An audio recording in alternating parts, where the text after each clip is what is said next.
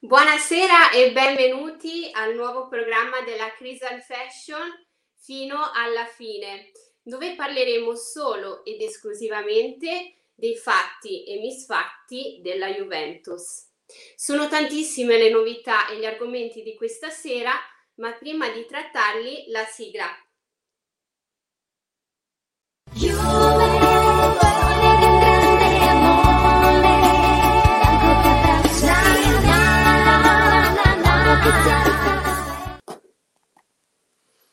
Amici, buonasera e a coloro che hanno iniziato a seguirci do il benvenuto e vi invito ad esprimere il vostro pensiero attraverso i canali Twitch, YouTube e Facebook della Crisal Fashion.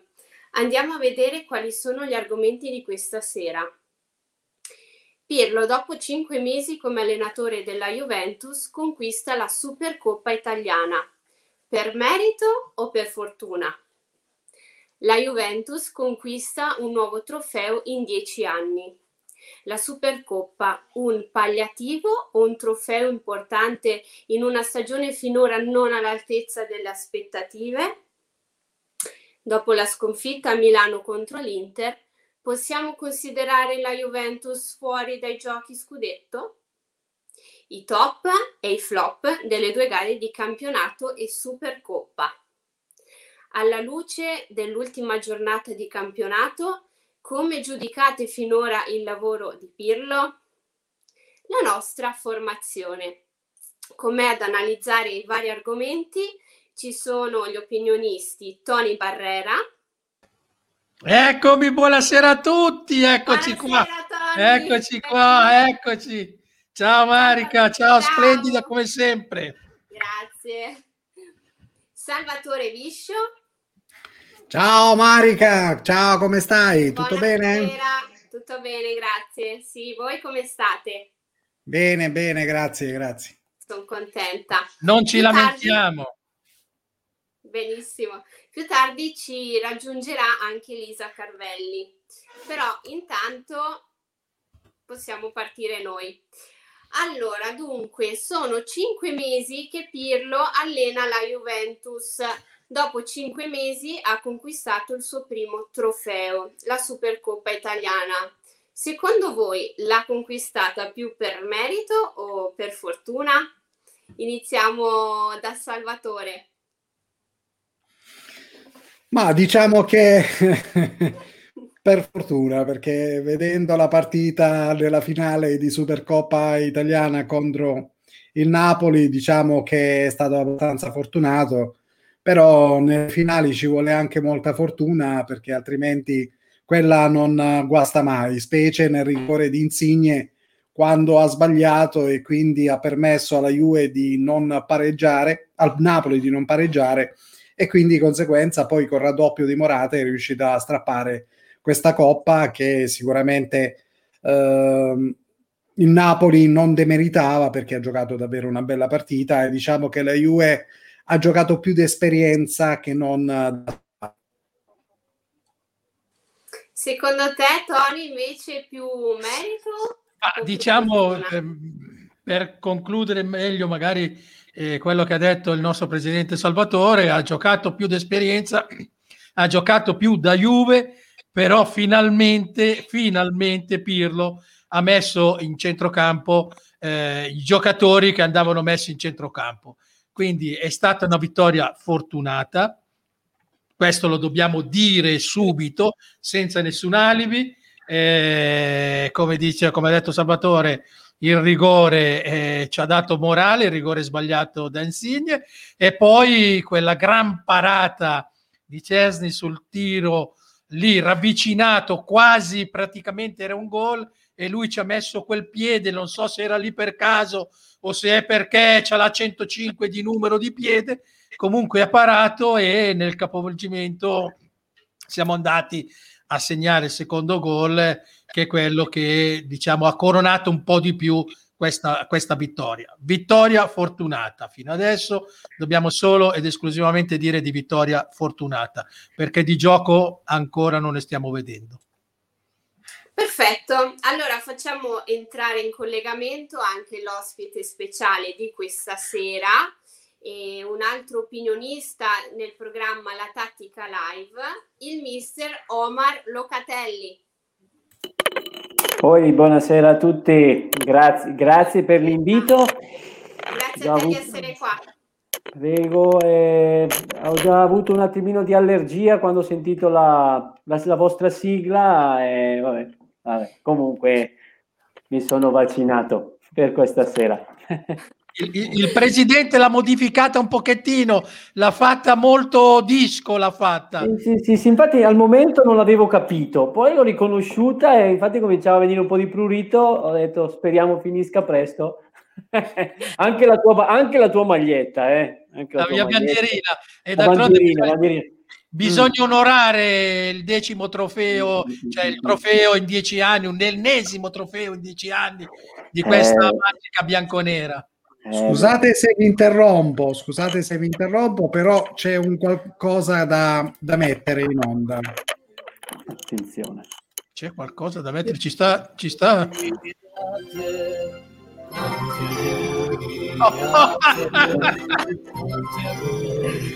Oggi è il compleanno di nostro Toni Barrera. Tanti auguri, Toni. Auguri. Grazie, grazie. Ma non capivo, c'è qualcosa che non capivo. Qualche... Eh, guarda te. Grazie. Aspetta, aspetta, questo facciamo, facciamo, facciamo aspetta, che la rimettiamo, faccio il video.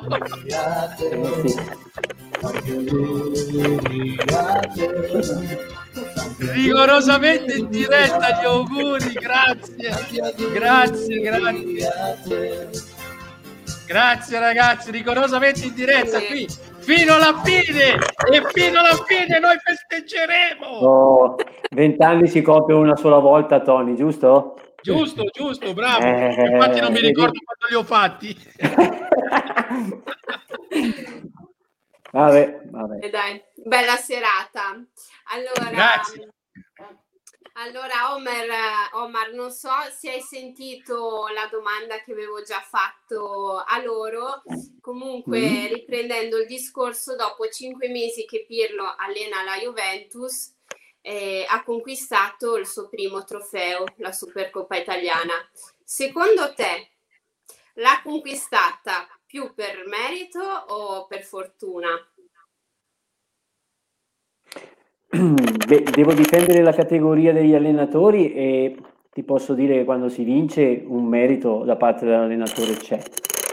Eh, ha avuto a favore degli episodi, solo uno poi alla fine è quello del rigore di Insigne, perché comunque Scesnik gioca nella Juve, quindi ha fatto il suo dovere e ha fatto due interventi come prodigiosi, quindi diciamo che mh, del merito ce l'ha, è stato un po' fortunato perché nel momento in cui la partita stava per finire riuscì a trovare un insigne che sbaglia un rigore, cioè non era, tutti, non era da tutti, no? Eh, e, e, quindi chi vince ha ragione e per il momento Pirlo ha fatto meglio di altri allenatori che stanno su altre panchine. Magari una nero-azzurra. Ma sai, quella nero-azzurra non, non, si sa, non si sa. Aspettiamo fine stagione perché, perché si è intravisto il potenziale la potenzialità dell'Inter con la Juventus. Io spero non sia stata soltanto così una, una prestazione unica e fine a se stessa, ma sia un inizio. Beh, comunque, come dicevo anche in altre trasmissioni, otto vittorie consecutive non è che arrivano così per caso, no? No. No, quando fai otto vittorie consecutive ti fermi un attimino e poi probabilmente riparti e vuol dire che dei valori ci sono. Certo, dovrebbe commettere meno, meno errori o, o meglio, presentarsi bene nelle partite che contano, come si è presentato con la Juve. Poi lì c'è da capire se la Juve era più concentrata per la Supercoppa e non sul campionato in quella partita. C'è da capire se si era presentata la Juve. Eh, sai, comunque a livello mentale infastidisce in maniera positiva una finale. Quindi probabilmente l'energia è stata messa poi nella partita dove il trofeo era portata di mano.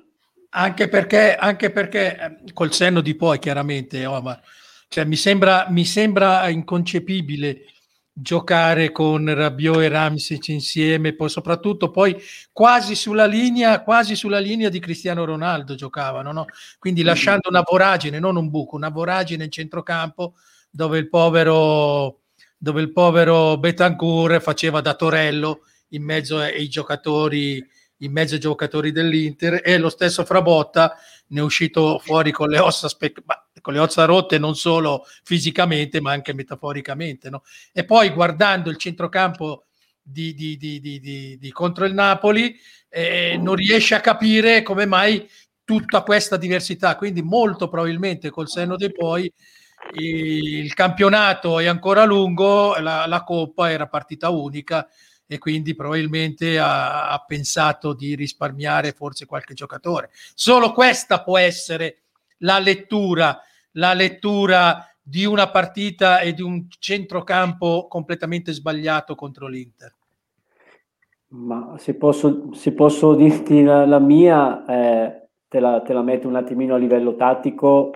Eh, dal mio punto di vista è stata sbagliata la numerazione tra i reparti perché dicevamo in, altri, in, altri, in un'altra situazione che, che, comunque la Juventus mh, ha permesso all'Inter di giocare con Lautaro e mh, Lukaku due, un 2 contro 2 con i centrali difensivi. E a centrocampo ha giocato con un uomo in meno e quindi l'Inter l'ha sovrastata lì perché l'Inter aveva la possibilità di ripartire tranquillamente a livello difensivo vista la superiorità numerica. A centrocampo un giocato- aveva un giocatore in più e quindi, e quindi poi il pallino del gioco è rimasto in mano all'Inter. E, e il gol di Barella è emblematico. Il gol di Barella, il gol di Barella è emblematico, conquistata la palla a centrocampo, lancio lungo, tiro rete. Se tu, se tu vai, a vedere, vai a vedere anche il gol di Vidal su cross di Barella, infatti stavamo, lo, lo, dicevamo nell'altra trasmissione della tattica che adesso Conte ha questa variante dove manda Barella a giocare in fascia lo fa uscire dal centrocampo, lo manda a raddoppiare l'esterno e perché ha anche un buon cross e poi l'inserimento di Vidal, naturalmente gli altri due difensori centrali erano occupati e ha trovato spazio per fare il gol. De, certo, gol. Certo. E l'unica cosa che mi è rimasta un po' è che non si è intervenuto. Non si è intervenuto, mentre col Napoli, eh, Napoli si è presentato con un 4-2-3-1 e la Juve in modo simile, quindi non ha sofferto, nei reparti, non ha sofferto così tanto nei reparti. Aveva, aveva, aveva riempito il centrocampo, aveva chiuso il centrocampo. Ma aveva una parità, quindi hanno fatto, tra virgolette, bella figura a centrocampo, ma hanno giocato una partita normale. Giocare in inferiorità numerica contro l'Inter in due reparti eh, si soffre. Io ho il mio pensiero, doveva intervenire, e non è intervenuto, ma non solo perché sia Pirlo, perché comunque ha uno staff alle spalle, eh, ha comunque uno staff competente dove probabilmente qualche input, sai, dalla panchina non si può vedere tutto, tutto, tutto, tutto, tutto. Può arrivare qualche input, no? Poi la sua inesperienza probabilmente ha, un, ha avuto un attimino di, di così, di, poi magari quando rivedi la partita eh, dici ma quando mai non l'ho fatto, però fa parte delle esperienze che si deve fare, dai. Certo. Oh, ma ti volevo fare una domanda. Tu hai parlato di questa variante di Barella. Perché um, Conte ha dato questa variante uh, di mettere Barella che si spinge più sulla fascia? Cosa, da cosa è scaturito questo? Da, secondo me lo ha, mandato, mandato più sull'esterno, a parte che abbiamo visto il gol di Lukaku qualche settimana fa e poi il gol di Vidal su cross sempre di Barella, probabilmente ha un cross, ha un cross buono, ma vista la statura probabilmente non è poi così utile in area quando il cross lo fa un altro un Kimi o chi per esso. E la, la, variante è veramente quella che quando abbiamo il terzino che stringe verso l'interno, Barella va a giocare più posizionalmente verso l'esterno. Quindi diciamo che Hakimi è bravo, eh, io, io, te la prendo perché il giocatore non lo alleno, però probabilmente Hakimi puntando dall'ester- dall'esterno in fascia, accentrandosi verso l'area di rigore, fa più male, comunque può essere che sia sprecato mandarlo sul fondo per fare un cross, quando invece Barella, che è un po' più piccolino, ricevendo palla lì riesce a fare meglio. Diciamo che è un intercambio di posizione e naturalmente vai a guadagnare dei metri spendendo meno energia. Non, so se... non lo vedi come una copertura anche per quanto riguarda eh, il fatto che Aghimi è più portato a spingere e meno a difendere? E quindi ma lo fa, ma lo fa, diciamo, lo fa solo... si sente più coperto? Allora, nella fase difensiva Barella torna di nuovo in posizione, quindi diciamo che Conte lo utilizza proprio sull'esterna per andare a giocare un 2 contro 2 perché giocando a 3-5-2 come gioca lui, mandandolo all'esterna, se incontra una difesa a 4, un centrocampo a 4, va a giocarsi un 2 contro 2, sfruttando magari la, la superiorità numerica del 2 contro 1 quando sovrappone Hakimi o all'esterna o all'interna, che, fa, che sia. E diciamo che questo spostamento lo fa soltanto quando l'Inter va in zona nella fase offensiva quindi non, è, non la vedo una copertura, la, la vedo più un eh, andare ad occupare una posizione che probabilmente in certe situazioni l'Inter mm, la lascia vuota. A sinistra questa cosa non avviene. C'è un messaggio da YouTube da parte di Alessandro Fabri che salutiamo. Allora, Pirlo è un'eredità cultural-mentale nel concetto bianco-nero, quasi dovuto. Cosa ne pensi, Omar, di questo messaggio? Te lo rimetto? Mettilo, però dico, è un'eredità, mm, un concetto bianco-nero quasi dovuto. Mm, io l'avrei magari visto meglio nell'esperienza comunque con l'Under 23 all'inizio, proprio per, per, quello che ci siamo sempre detti, quella di farsi esperienza. Oppure, oppure visto che comunque è una bandiera no? della Juventus, magari affiancato un altro allenatore come vice inizialmente. Questa poi quasi dovuto eh, ricordiamoci che la Juventus comunque ha diversi allenatori alle spalle con contratti da pagare e hanno fatto questa prova, questa prova che eh. con l'aiuto comunque di uno staff competente eh, probabilmente vincerà tutto. Adesso io non sto facendo ironia, probabilmente come ha vinto la Supercoppa potrà vincere anche altro, perché l'allenatore sì, però devi avere una squadra di allenatori quando alleni determinate squadre competenti. Al di là di, adesso, al di là del fatto di Pirlo, che è stato scelto come alla guida della Juventus, uh-huh. secondo te, uh, come secondo allenatore, al posto di Tudor, chi avresti visto? Al posto di Tudor, chi... sempre uno Juventino? No, no, no, no, anche un Guarda. allenatore che poteva, allora, poteva dare una mano a crescere come allenatore Pirlo ti posso, ti posso dire, mi è venuta così, eh. eh. Se la Juve avesse fatto questa scelta con vice Pirlo e primo allenatore Cannavaro, visto che si sta facendo un'esperienza in giro per la Cina, quello che è, così, proprio perché comunque è stato anche lui una forte bandiera della Juventus, ha vinto qualcosina, no? Poi capitano sì, sì. nazionale, ha preso questa esperienza con la sua squadra in Cina, in Cina credo, sì, sì. Uh, deve aver vinto poco fa. Sì, un campionato, uno o due campionati, adesso non mi ricordo e quindi, e quindi, e quindi, dico, già alle spalle si era fatto un po' di esperienza, se devo scegliere qualcuno con fede bianco-nera, eh, poteva essere Cannavaro. Beh, questa, questa, è una bella... È una bella riflessione, sai, Omar. Non, onestamente, a me da Juventino così non, non, non, non, mi era venuta in mente la storia di Cannavaro. Però adesso esatto. riflettendoci, hai avuto una bella riflessione? Eh? Mm, mi sono guardato un attimino tutti, tutti i campioni, comunque che, al momento mi è venuto Zidane, però Zidane era un po' azzardato. Però alla fine dici no, perché c'era anche Cannavaro quindi poi, ripeto, Cannavaro è una persona comunque capitano è stato, è capitano nazionale, insomma. Se, sì, se, se visto bene. Se veniva Zidane non potevano fare quella mezza cosa che stavano cercando di fare perché ancora alla fine non si è capita bene se cosa vogliono fare, se vogliono puntare sui giovani puntano sui giovani e poi con l'Inter giocano sei quasi, trent, più, quasi trentenni no? su 11 e quindi, eh, o su 10. Eh, quindi alla fine ancora non, onestamente non si è capito bene questa manovra, almeno dal, dal mio punto di vista, eh, chiaramente questa manovra della, della Juventus. No?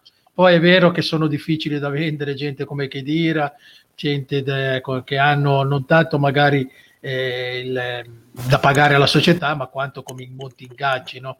Che, sono, che sono veramente spropositati per il rapporto che hanno dato alla squadra e che danno alla squadra. In questo caso parlo di Rabiot e anche forse i 3 milioni e mezzo, 4 di Ramsey sono comunque spropositati. No? E quindi eh, se, avessero, se avessero preso Zidane una manovra del genere non, non, non, non potevano farla, avrebbero dovuti andare avanti su, su, su, su quella riga che, che, avevano impostato per vincere la Champions e sono arrivati in finale e non ce l'hanno fatta. Ecco.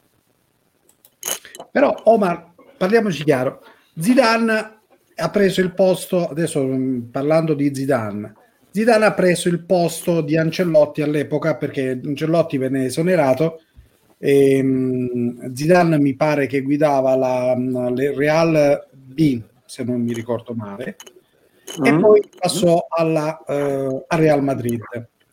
Però quella squadra che aveva era facile vincere o diciamo una parte del suo lavoro si è visto, cioè quelle tre Champions vinte è perché il Real era forte o perché Zidane ha messo qualcosa di suo?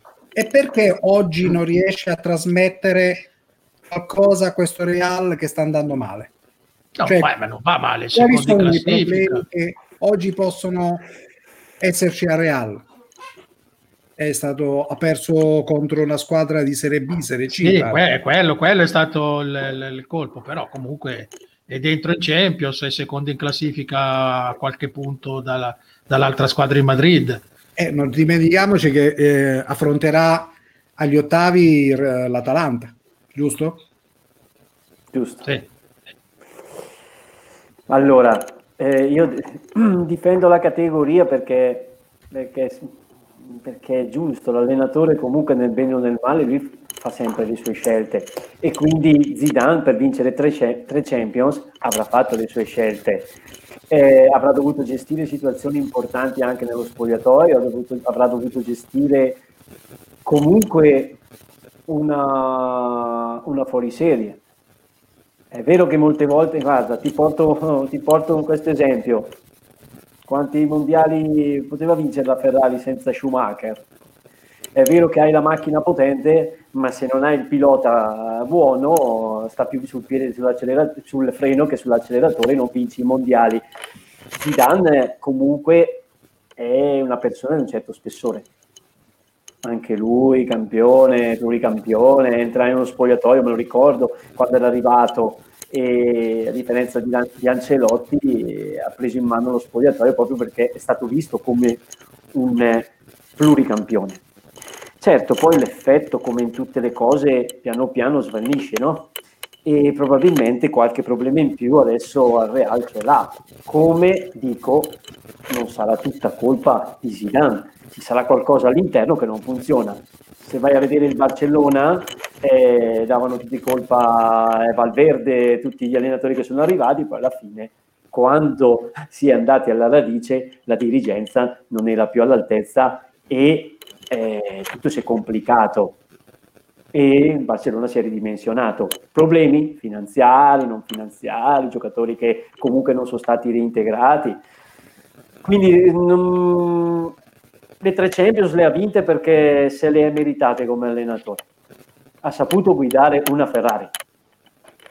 Bravo. Se non sta facendo bene adesso, probabilmente questa Ferrari ha qualche problemino e probabilmente magari senza Zidane eh, chi lo sa, potrebbe andare ancora peggio. Si sta parlando in questi giorni di Isco a Real Madrid, che sembra non venga utilizzato da uh, Zidane. Mm-hmm. Tu come allenatore, un giocatore così lo utilizzeresti o non lo faresti partire? E chi gioca al suo posto? Ah, non lo so. Eh, bisognerebbe andare a vedere chi gioca al suo posto, perché allora è come, guarda, ho avuto la possibilità di parlare con una persona e, e rimasto, sono rimasto stupito dal fatto che Bus- Busquets anche nel Barcellona non gioca più. Dice sì, è un pochino salito sull'età, però perché sta fuori Busquets dopo tutto quello che ha fatto e, e, e, gioca, ovvero un, gio, un, giovane a centrocampo, comunque è stato cambiato, cambiato, il sistema di gioco proprio perché e viene escluso un giocatore così. Isco lo faresti giocare? Io sì. Bus- Busquets lo faresti giocare? Io sì, però stanno fuori. bisogna vedere che rincalzi sono, cioè quelli che giocano adesso cosa, che previsione, che futuro e che, che hanno e che possibilità di crescere hanno, mentre questi hanno solo possibilità di, di rallentare quello che, che, che, hanno dato fino a, certo. all'anno scorso. No, eh, dicono faccio un anno, faccio un anno due da non protagonista e poi divento di nuovo quel Barcellona di Guardiola che le ha date a tutti, no? Certo. Bisogna attendere, come la Juve, guarda, visto che parlate di Juve, bisogna avere pazienza e magari mettersi veramente l'anima in pace che non vinci nulla. Faresti cambio per altri dieci anni e magari una Champions tra questi dieci anni, un paio di Champions in questi dieci anni, attendendo un anno e mezzo o due senza portare a casa nulla, che non è vero perché la Supercoppa l'ha portata a casa? Anche lì sarebbe da... Però comincia, se è quinto in classifica è però Pirlo, è però questo, è però l'altro e non si lascia mai lavorare parlavo con una persona, poi chiudo, lascio parlare voi, anche Klopp al, al Liverpool all'inizio non ha vinto nulla. E giocava malissimo. E adesso quando parli di Klopp, Borussia Dortmund, eh, Liverpool è un Liverpool. Super però, eh, però lo, definivano, lo, definivano un allenatore che perdeva, sapeva solo perdere le finali. Sì, è vero, però poi ha imparato anche a vincerle. Eh? Sì. sì. Diciamo però, che Pirlo parte col piede giusto, ha già vinto una, quindi... Allora, allora fortunata, è andata bene, è andata di fortuna, è andato quello che vuoi. Però ha vinto. Però anche l'Inter ha vinto una Champions difendendosi nell'area di rigore e non se la ricorda nessuno. Tutte le volte che ci prendono in giro, tiriamo fuori il nostro triplete, però come è stata vinta, vinta, la Champions noi lo sappiamo benissimo. No, no, lo sappiamo anche noi, fuori quel gioco. Barcellona, quel Barcellona, un rigore non dato, lo sappiamo anche noi. Quel Barcellona bello blindato, quel, quel, quell'Inter bella blindata in area, eh, quello era il momento giusto di usare quella strategia e alla fine, sai, l'ha premiata. Certo, però volevo dirti, eh, oh, per, entrare, per ritornare al discorso di prima, poi vedo il messaggio anche il Liverpool è finito, tra l'altro, no? Ma per tornare al discorso di prima, in Inghilterra adesso un pelino è cambiata, no?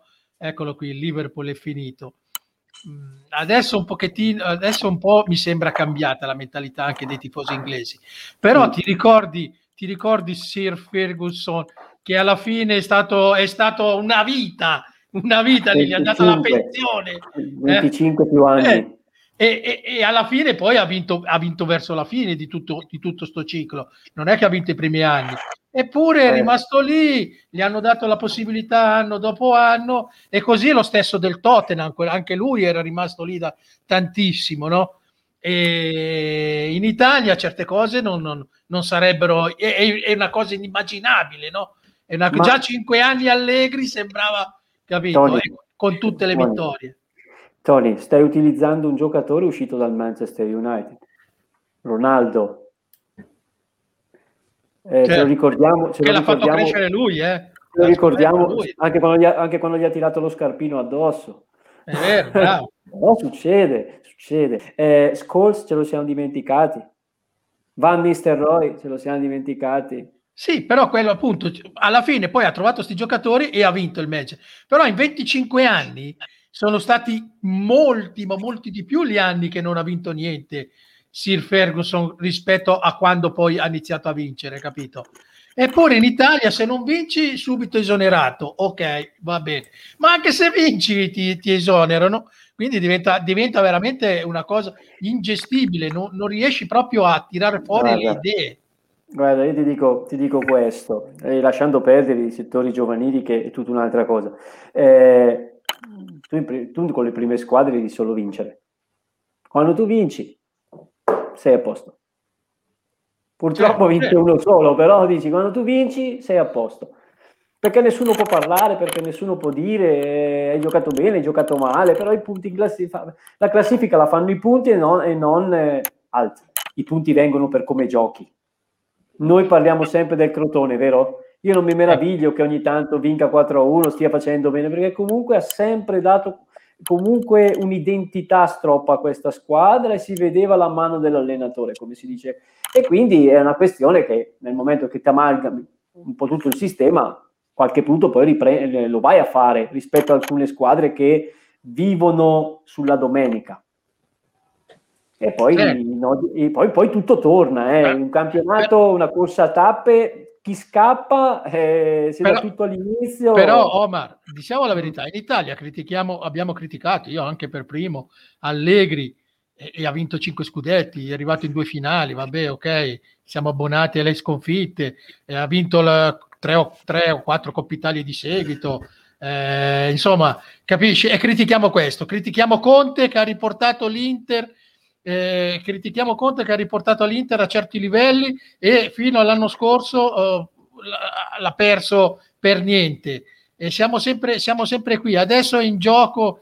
eh, noi critichiamo sempre. Come mai?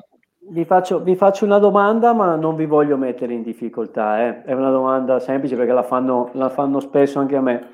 Ma quando una squadra gioca bene? Secondo me una squadra gioca bene quando entra in campo e, e poi magari anche perde, però fai vedere, fai vedere che la sta- te la stai giocando la partita, una certa continuità, eh, riesci, Mm. poi eh, si sa, le partite sono anche occasioni, attacchi, come ha detto, come ha detto contro il Tottenham Maurinho, allora no, hanno giocato no, Tony, l'80%, noi abbiamo fatto tre gol. Tony, Ok. To- Tony, allora ti faccio una domanda. Ok, mettiamo Tony si siede davanti alla televisione e guarda la Juve. Dammi un parametro perché la Juve dal tuo punto di vista sta giocando bene. No, o 10 sta tiri in porta, male? 12 tiri in porta, 15 Perfetto, tiri in porta. Eh, in centrocampo e poi c'è il contropiede abbiamo preso la partita. Ok, abbiamo perso, sono Perfetto. incazzato, però dico, minchia, li abbiamo provati in tutti i modi. Perfetto, per L'ho Tony... detto anche col colorito. eh. No, per- no, ma io, io sto facendo una riflessione, eh, non, sto, non sto prendendo in giro nessuno. Allora dico, No, per no, Tony, per Tony- per Tony- Tony si diverte, dice che la, la Juve gioca bene se fa 10-15 tiri in porta. Eh, Salvatore preferisce una Juve che tiene possesso palla. Se vede che la Juve non tiene possesso palla, sta giocando male.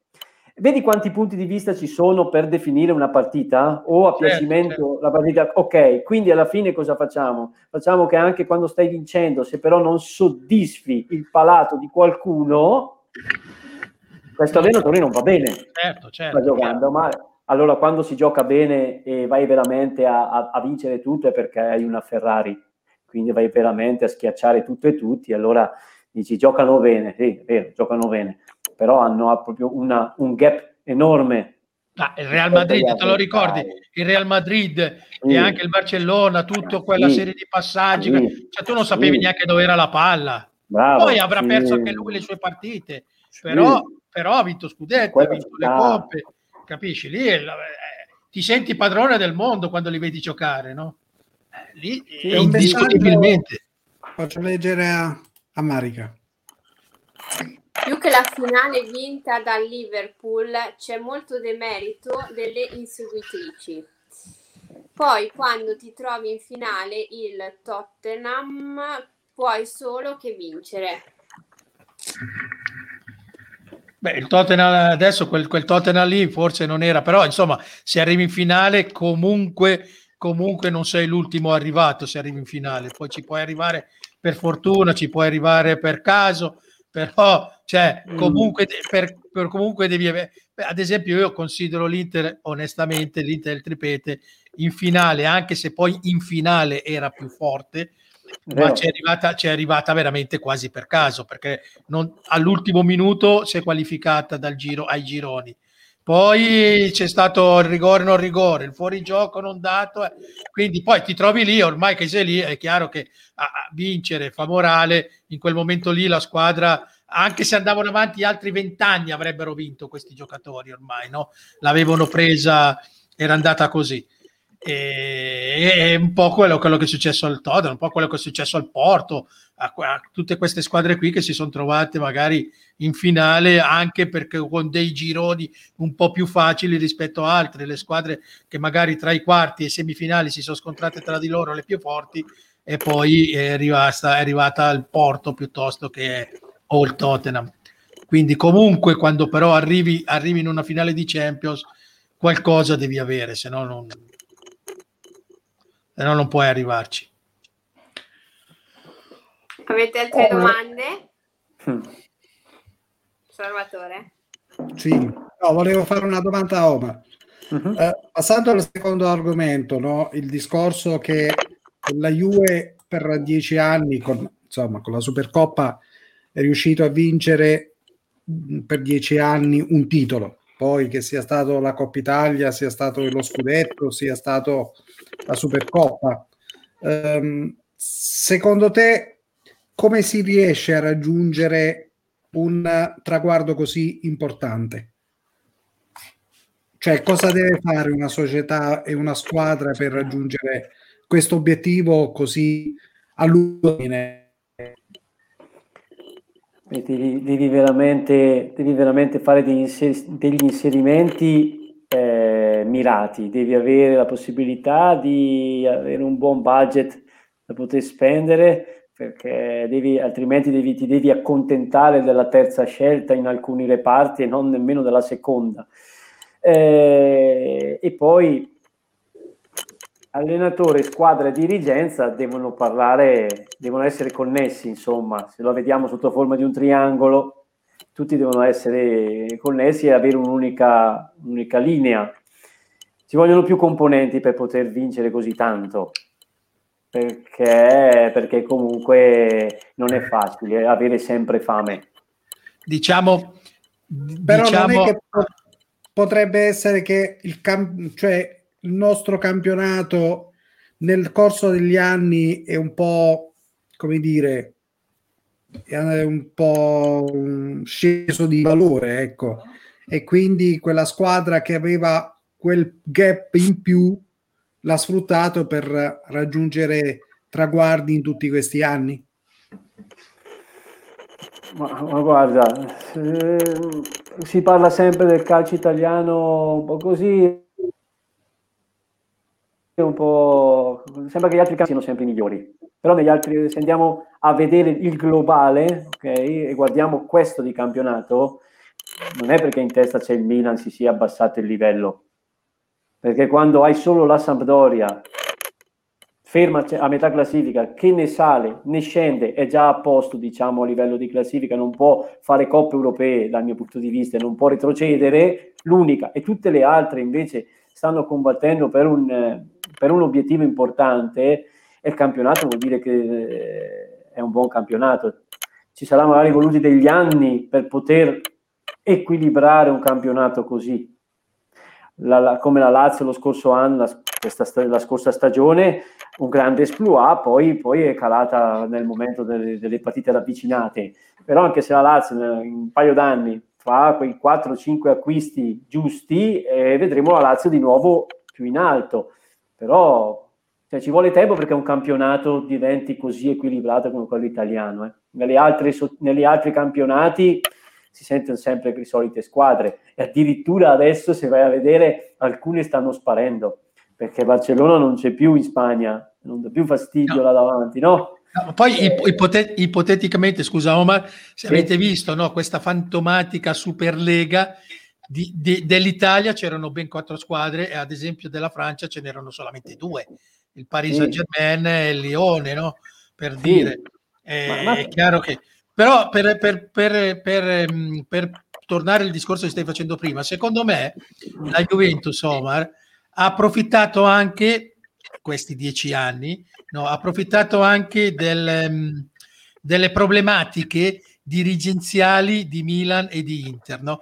del, cambiamento, del cambiamento di società, i più cambiamenti di società sia del Milan che dell'Inter, mentre la continuità della, della, di casa Agnelli, della famiglia Agnelli, ha, ha, ha permesso di, di poter eh, procedere con, eh, con, quello che stavano costruendo venuti, venuti su dalla Serie B. No? Il Milan, lo sappiamo eh. tutti, venduto da Berlusconi, poi è stato sì. comprato, rivenduto, ricomprato, rivenduto e l'Inter adesso è ancora in trattativa, non ha ancora finito, non ha ancora trovato una società che, che la dirige per più di tre anni, insomma, no? Sì, sì, sì, comunque mh, mm, quello che voglio dire, anche, anche se mi costa dirlo, che comunque tutto quello che ha vinto la Juve correttamente, dico correttamente, è stato meritato. Messo, ho messo, correttamente perché qualcosa è successo e non voglio toccare l'argomento perché tutti fanno, fanno qualcosa che non va bene.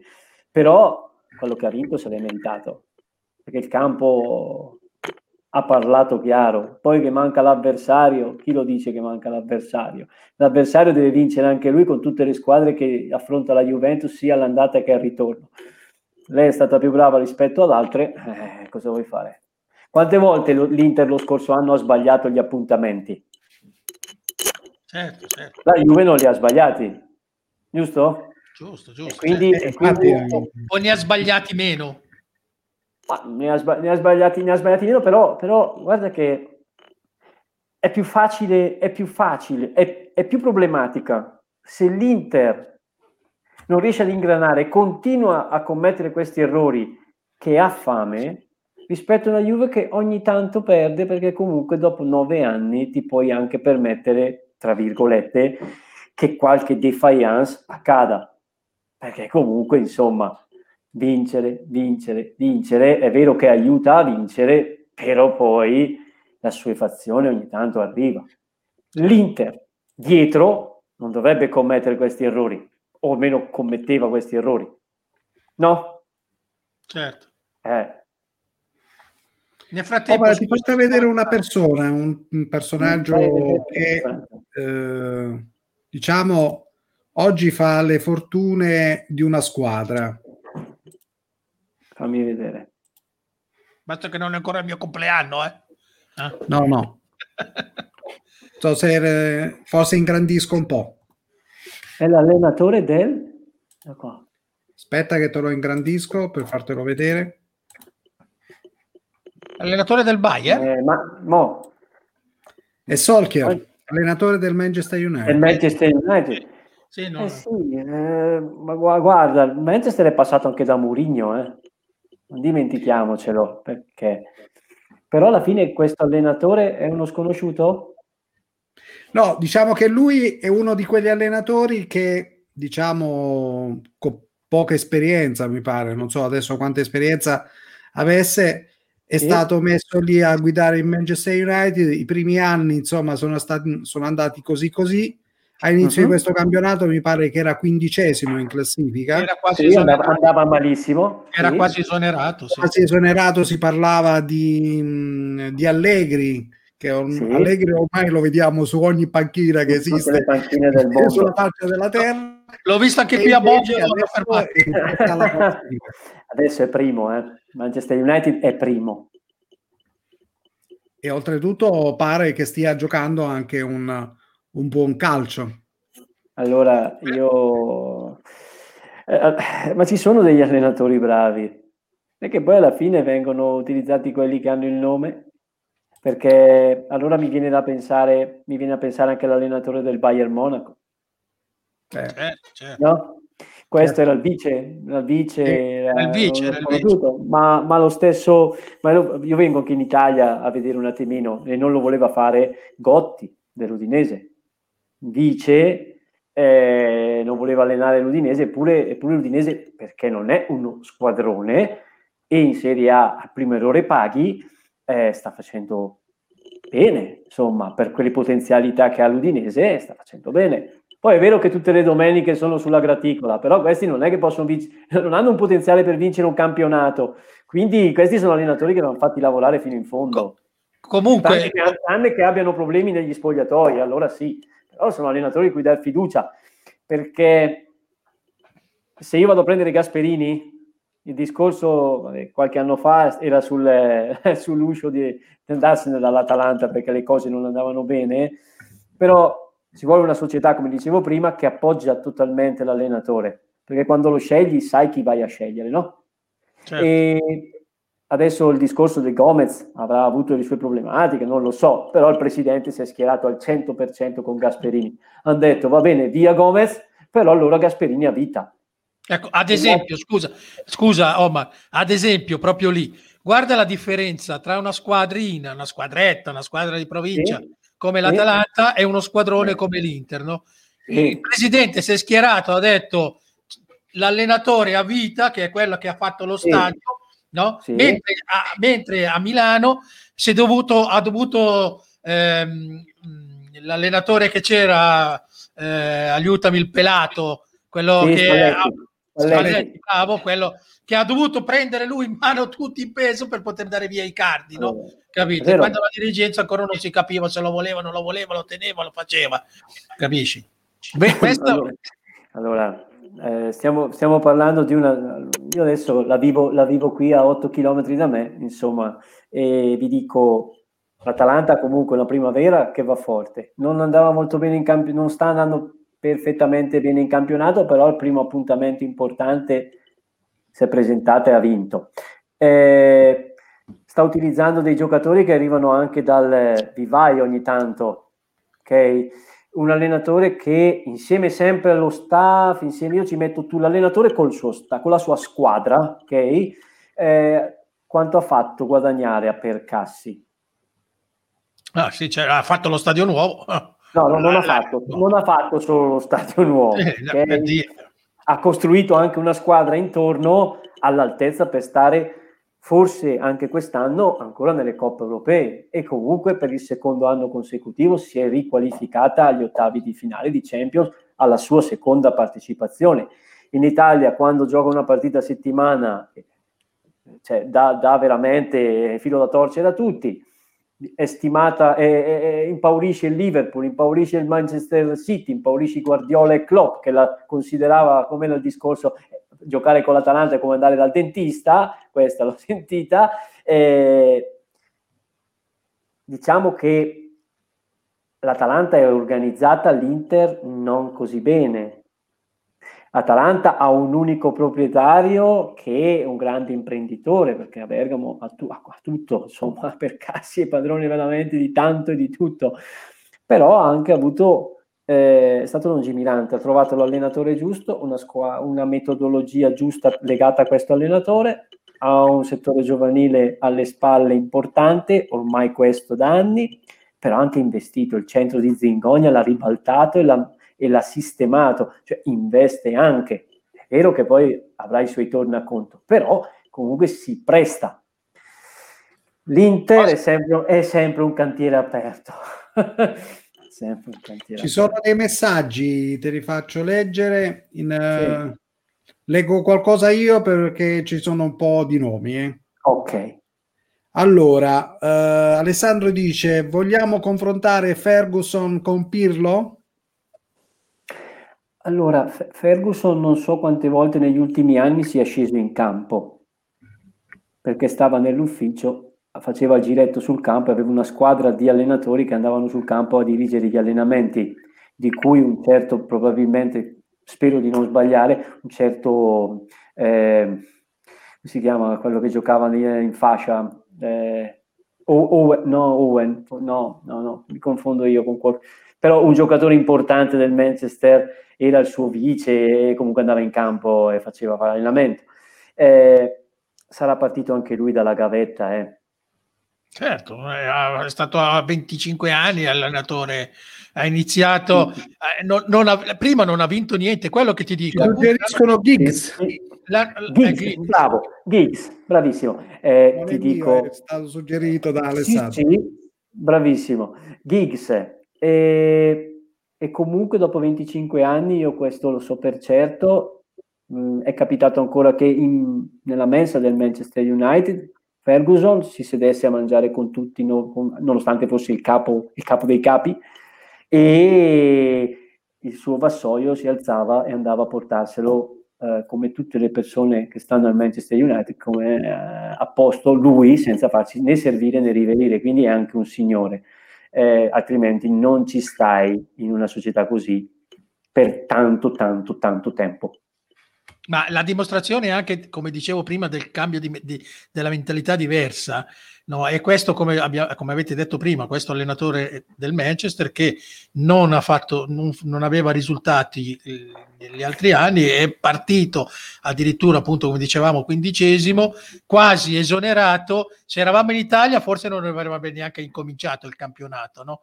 E, o, o se era quindicesimo, sicuramente era già stato esonerato mentre lì l'hanno lasciato lavorare e, e si sono prese le critiche, ma piano piano ed è una mentalità sicuramente diversa che hanno i tifosi eh, rispetto a, alla nostra, che vogliamo forse tutto subito, no? Ma noi pensiamo, pensiamo sempre che alla fine, eh, cioè, innanzitutto io, io, credo sempre nel calcio, ho sempre creduto in questi 25 anni da allenatore nella meritocrazia, cosa che nel calcio eh, latita ogni tanto.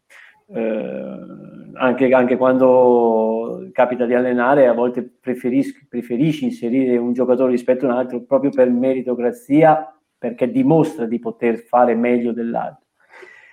E, e tutto il sistema poi diventa un po' così, non sportivo. Noi siamo abituati a vedere che qualcuno magari ha la, fa- ha la strada facile senza avere questa meritocrazia e tutto il sistema poi si riversa un po' così contro. Mm, dove, dove è troppo semplice quando perdi due partite mandare a casa l'allenatore è troppo semplice appena un giocatore che per un mese e mezzo ti ha fatto vincere cinque partite eh, sbaglia due o tre partite e questo non è più buono. Ehm, è, bru- è, brutto, è brutto perché alla fine è un gioco, è uno sport e molte volte è vero che è un'azienda, però alla base rimane sempre che è un gioco.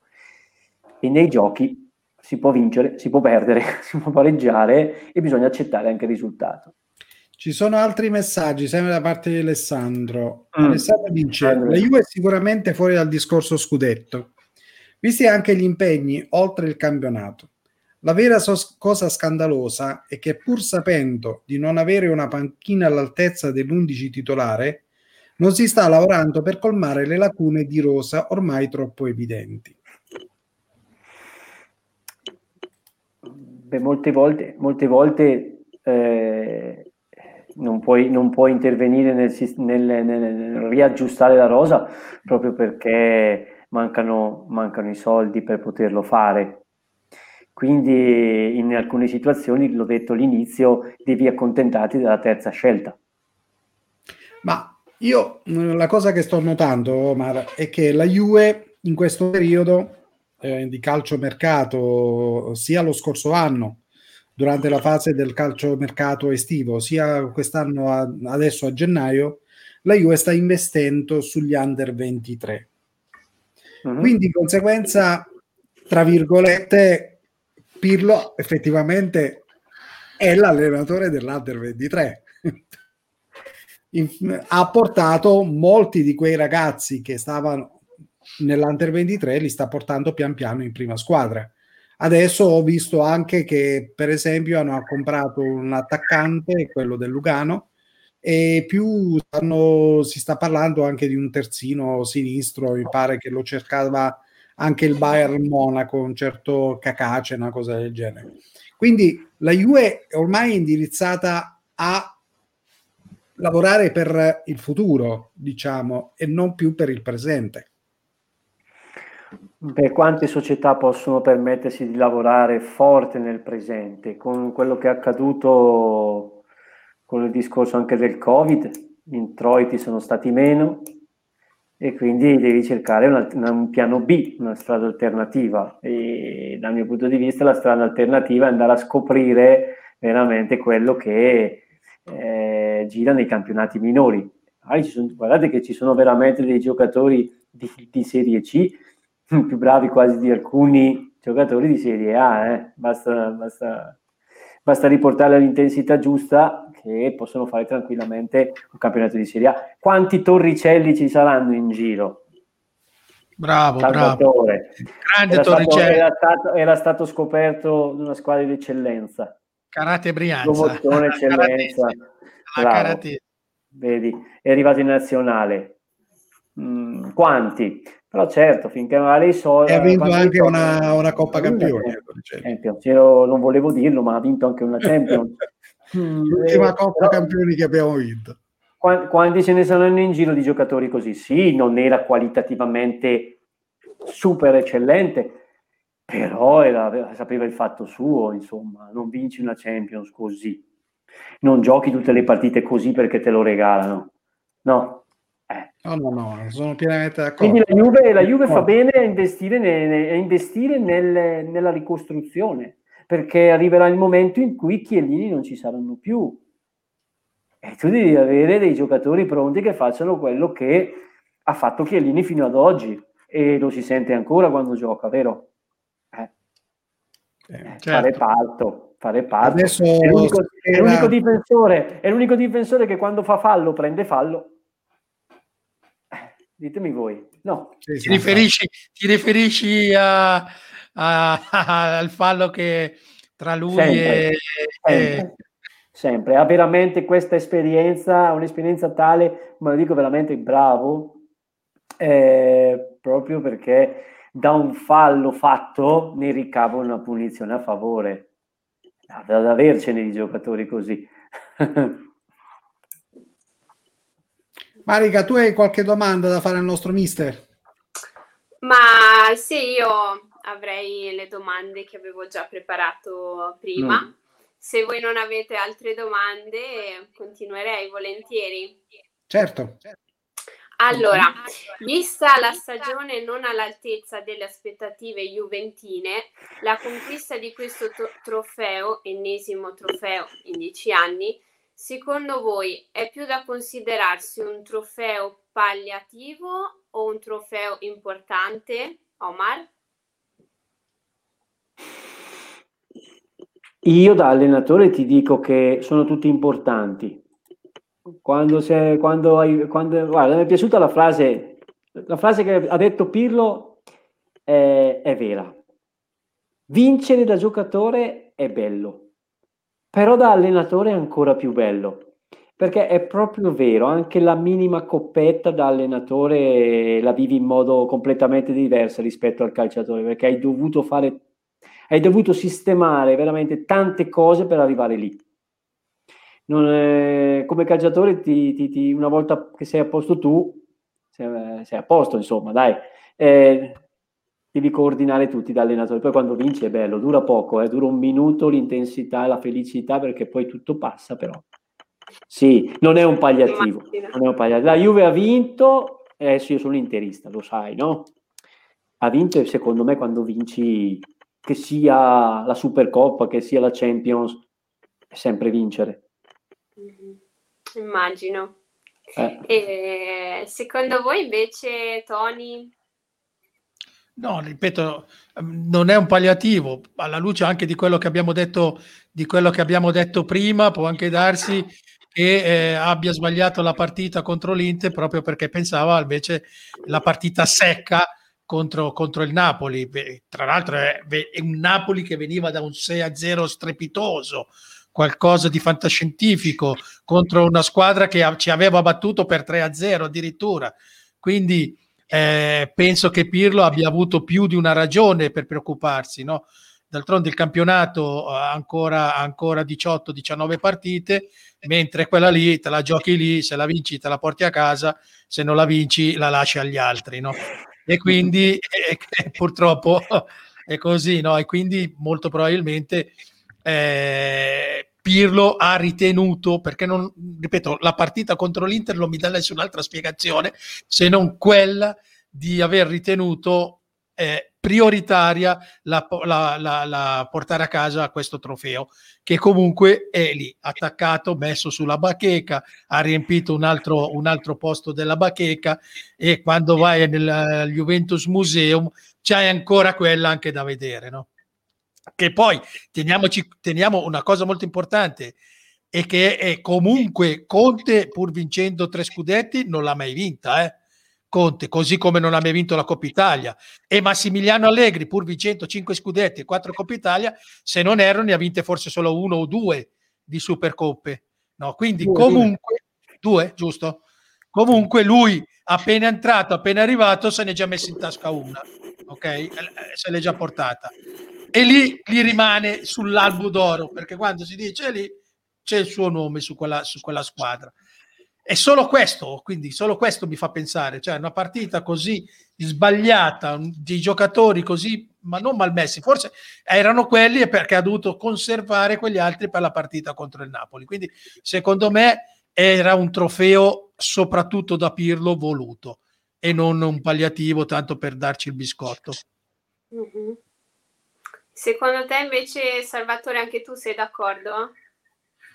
Ma, diciamo che in un momento così particolare in cui sta attraversando la Juventus, sicuramente la vittoria in Supercoppa è un traguardo che, come giustamente sentivo anche mh, alcuni giornalisti, non deve essere un punto di arrivo, ma deve essere un punto di partenza, quindi su cui naturalmente lavorare per cercare di costruire la Juventus eh, del presente e del futuro.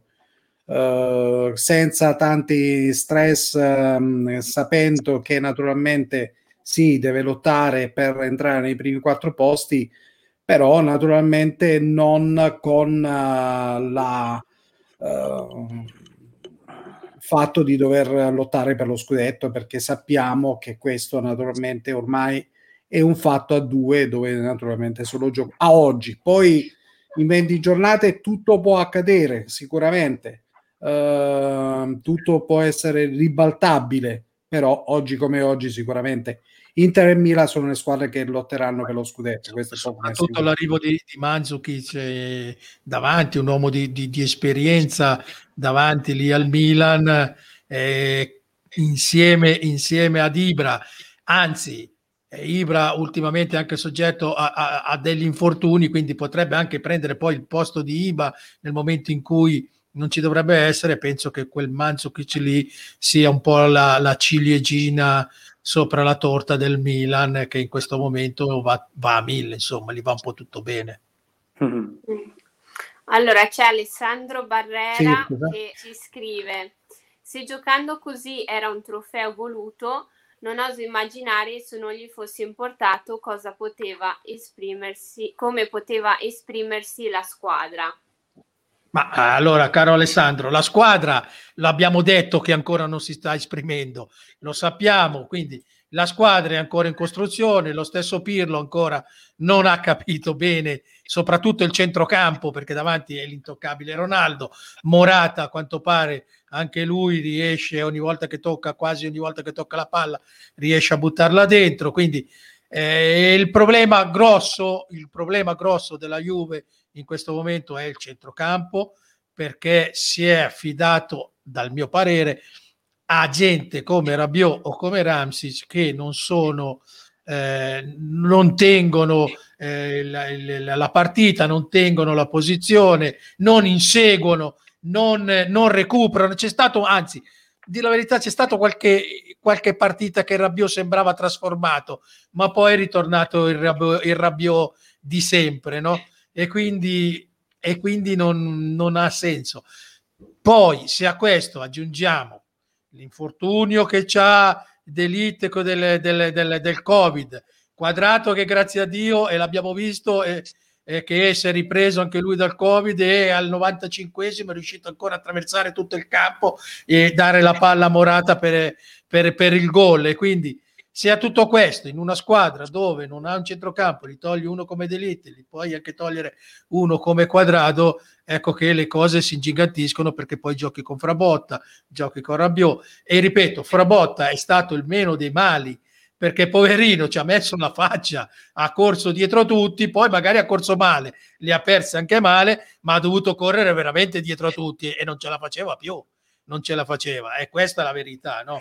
E quindi poi non è un fuoriclasse, e va bene, non sarà un fuoriclasse, però uno che eh, comunque è entrato alla prima di campionato, ne, avrà, ne ha giocate già parecchie, sia da titolare che subentrando, vuol dire che sicuramente delle qualità Pirlo ce le vede, che poi non è questo fuori classe, è ancora giovane e lo facciamo maturare. Io scommetto che un Frabotta in mezzo, dentro, con un centrocampo, con Arthur, Bertancourt, McKenny, eh, sicuramente, sicuramente gioca come ha giocato le altre partite e, e, e, e porta a casa il risultato. Allora, Alessandro risponde e chi li ha tenuti? Ricordo che per lo stesso Pirlo Ramsey è fondamentale. E adesso si sta ricredendo. Era fondamentale e adesso si sta ricredendo. Era importante anche Rabiot e mi sa che si sta ricredendo. Eh, perché la dichiarazione su Arthur è, è, dopo, dopo, la partita alla Supercoppa è un po', è un, po un, la, un lancio verso, verso la titolarità continua di, di Arthur. No? Sapete, gli allenatori poi sono strani, quindi... Vero? Allenatori... Alla prossima domanda, Marica. Yes. Allora, adesso vorrei sapere da voi quali sono i top e quali sono i flop delle due gare, quella di campionato contro l'Inter e la Supercoppa. E ovviamente inizio da Omar.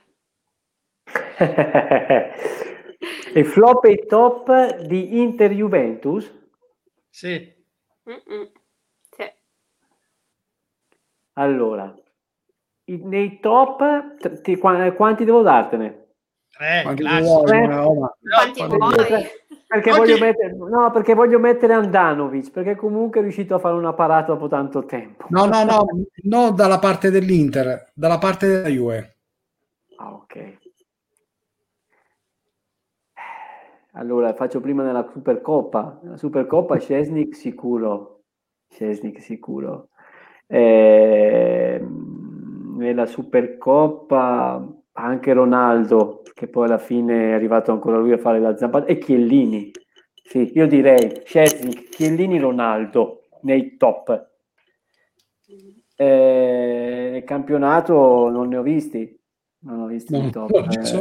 faccio, faccio, fatica. Faccio fatica. fare una classifica nella partita. Allora, allora no, in campionato devo, dire, devo dirti che magari uno sì. Io Chiellini lo metterei ancora nei top perché comunque se l'è cavata bene contro Lukaku che è, è un cliente scomodo. Mm-hmm. Ok. Poi altri e... non ne ho visti. Bonucci, Bonucci è, in calo di forma pauroso, eh? Bonucci. Beh, vabbè, comunque ha giocato anche tante partite Bonucci, dovuto al fatto che purtroppo o per un infortunio, perché Chiellini sembrava che doveva rientrare, poi ha avuto una ricaduta e quindi è stato lontano.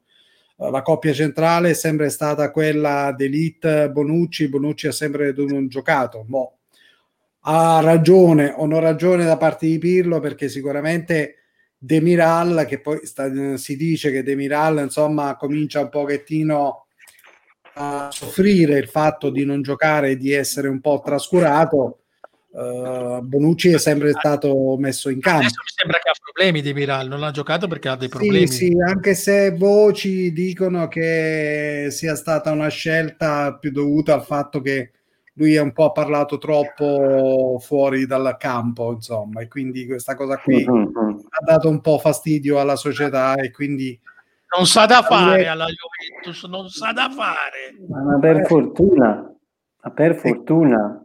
Perché lui ha criticato il fatto che Pirlo non lo vede e quindi di conseguenza lui eh, vuole giocare.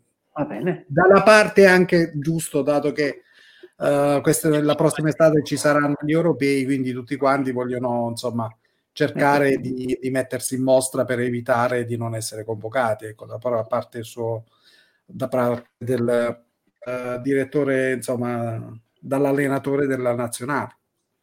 Quindi, però è anche evitare di parlare uh, nel proprio paese del fatto di essere impiegato poco, perché poi non è che stai, insomma, oggi attraverso internet le notizie corrono come il vento e quindi subito arrivano. E quindi questo pare che non, non sia stato gradito da parte della Juventus. I tuoi top e flop invece, Tony? Guarda, i miei top e flop, i miei flop sicuramente contro l'Inter, sicuramente Pirlo, eh, sicuramente poi la Juventus a cascata, ma il flop dei flop nella, nella Juventus in questo momento è Paratici che non, eh. non, andato, non sta dando neanche sicurezza, non, anche lui non, probabilmente non ha ancora capito chi, come si fa a vendere, cioè, adesso è, è, eccessivo, no? uno che porta qui Cristiano Ronaldo, poi il giorno dopo dire non sa, però in effetti alla fine... Eh, sta, fa- sta, facendo, sta facendo fatica a vendere tutto quello che dovrebbe vendere, sta facendo fatica a venderlo, è diventato invendibile e sono due anni che la Juventus non riesce a operare nel mercato nel modo migliore perché non riesce a liberare di quei famosi comprati a parametro zero e poi strapagati a 32-33 anni. Eh, che, che, cioè, chiunque, chiunque penso che anche se non ha studiato marketing, anche se non ha studiato niente di particolare, non, non, non, non penso non, andrebbe a fare certe cose solo perché non lo paghi e poi gli mm. regali i soldi. E quindi, perché poi alla fine li devi anche vendere, insomma, questa gente qui. E, e, e a quelle cifre lì sono invendibili. Li devi regalare o li devi svendere oppure li devi andare a pagare la, almeno i tre quarti dell'ingaggio in altre squadre e, e comunque rimangono, rimangono, lì a fare cassa nel, nel tuo bilancio. Allora, Quindi... Alessandro scrive: La verità è nessuno è il palino della situazione, partendo dal mister che non sa il modulo da schierare e per finire alla società che non riesce a capire che Suarez è extracomunitario. È quello che dicevamo, no? Paratici, tutto, tutto, tutto, questo legato a tutta questa cosa qui. Io poi non volevo riportare il caso Paratici perché qui siamo quasi alla falsa, no? Telefono all'amico eh, ministro piuttosto che... Cioè, eh, siamo, siamo, siamo, quasi peggio a volte di De Laurenti con l'ASL. Pensa, pensa che pensa che livelli, pensa che livelli potremmo siamo. No, pensa. Mm-hmm. E continua, Quindi. Bonucci gioca titolare solo perché lo allena il suo ex compagno di stanza. Ma anche perché manca d'elite, diciamo la verità. Eh, se togli anche Bonucci, eh, casca veramente tutto il castello, manca, come, manca d'elite, quindi è come, è come ha detto Salvatore, ma ha detto questo Demirale probabilmente eh, parlando un po' troppo si è fatti a corte qualche nemico e quindi, e quindi non, può, non, può, giocare neanche lui. È chiaro che deve giocare per forza Bonucci, insomma, qui a meno che non scendiamo in campo io e il presidente Viscio, eh, se no deve giocare Bonucci. Allora, alla luce dell'ultima giornata di campionato, come giudicate finora il lavoro di Pirlo? Eh. Omar? Omar. Ho visto che ha fatto un po' una faccia. Eh, no, eh, non, non puoi capisci che comunque lui ha dei concetti, ha delle idee. Poi trasferirle in campo richiede veramente quella, quell'esperienza perché ti piacerebbe fare questo, ma poi per effettivamente riuscire a farlo serve una metodologia, un, un, cioè, trovare veramente la chiave giusta per vedere quello che vuoi sul campo e non per tutti è, è facile. Poi col tempo ci arriverà anche lui, eh, perché più, più, ti alleni tutti i giorni, anche l'allenatore, l'occhio si allena, poi comincia a selezionare le cose che vanno bene, che vanno meno bene. Sullo svantaggio c'è stato il fatto che non ha potuto fare nemmeno una preparazione come si deve, quindi fare qualche amichevole, qualche test, una tournée, cioè dove fai un, un, mezzo campionato prima di iniziare il campionato e allora parti già un po' con le idee chiare. Eh, Bonucci gioca, questo sì, questo no, questo vale meno, lo possiamo vendere, lo teniamo. Però, eh, questo, eh, oh, ma questo lo possiamo, scusa, lo potevamo dire eh, dieci partite fa, no? le prime otto, dici ok, non c'è come avevo detto io, non abbiamo fatto il campionato, sì, no, no, siamo alla diciannovesima. No. Cioè. Ormai sì, deve aver capito. Ma, ma Tony, Tony non, allora, eh, non è tutto così scontato, eh? anche perché comunque tu immagina quanti input gli, gli arrivano. All'inizio anche lui era molto titubante quando andava anche nel, a parlare nelle conferenze stampa. Ricordate, adesso lo si vede un pochino più sicuro, perché è un conto andarci, ripeto, come calciatore, è un conto andare ad affrontare una serie di domande, una serie di domande da certo. allenatore dove tu sei responsabile e tu devi, sei, sei, sotto osservazione, sbagli mezza parola e cominciano a criticare, cominciano a dire ecco qui, ecco là, ecco su, ecco giù, eh, insomma, sei tu contro tutti in quel momento e non è facile. E, e infatti, ti, fai nel, ti fai nel tempo. E infatti ha detto vincere la Supercoppa da allenatore è molto più sì. bello che vincerla da giocatore. Sì, devi tenere, devi rapportarti adesso perché è giusto, ti devi rapportare col magazziniere fino ad arrivare al presidente, insomma, l'allenatore passa sotto tutte le figure, è il, è il capo della situazione.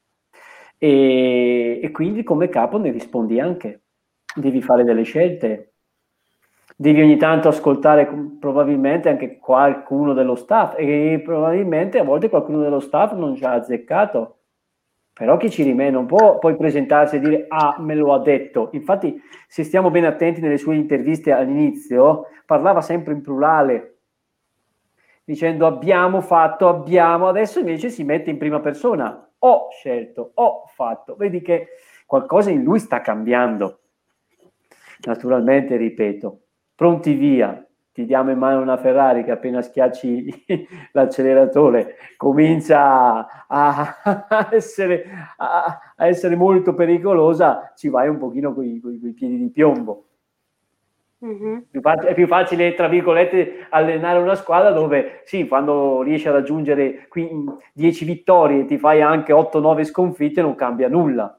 Qui tutte le domeniche devi vincere, punto non hai un altro risultato. Quando è pareggio hai perso. Certo, mm-hmm. certo. Sì, e infatti.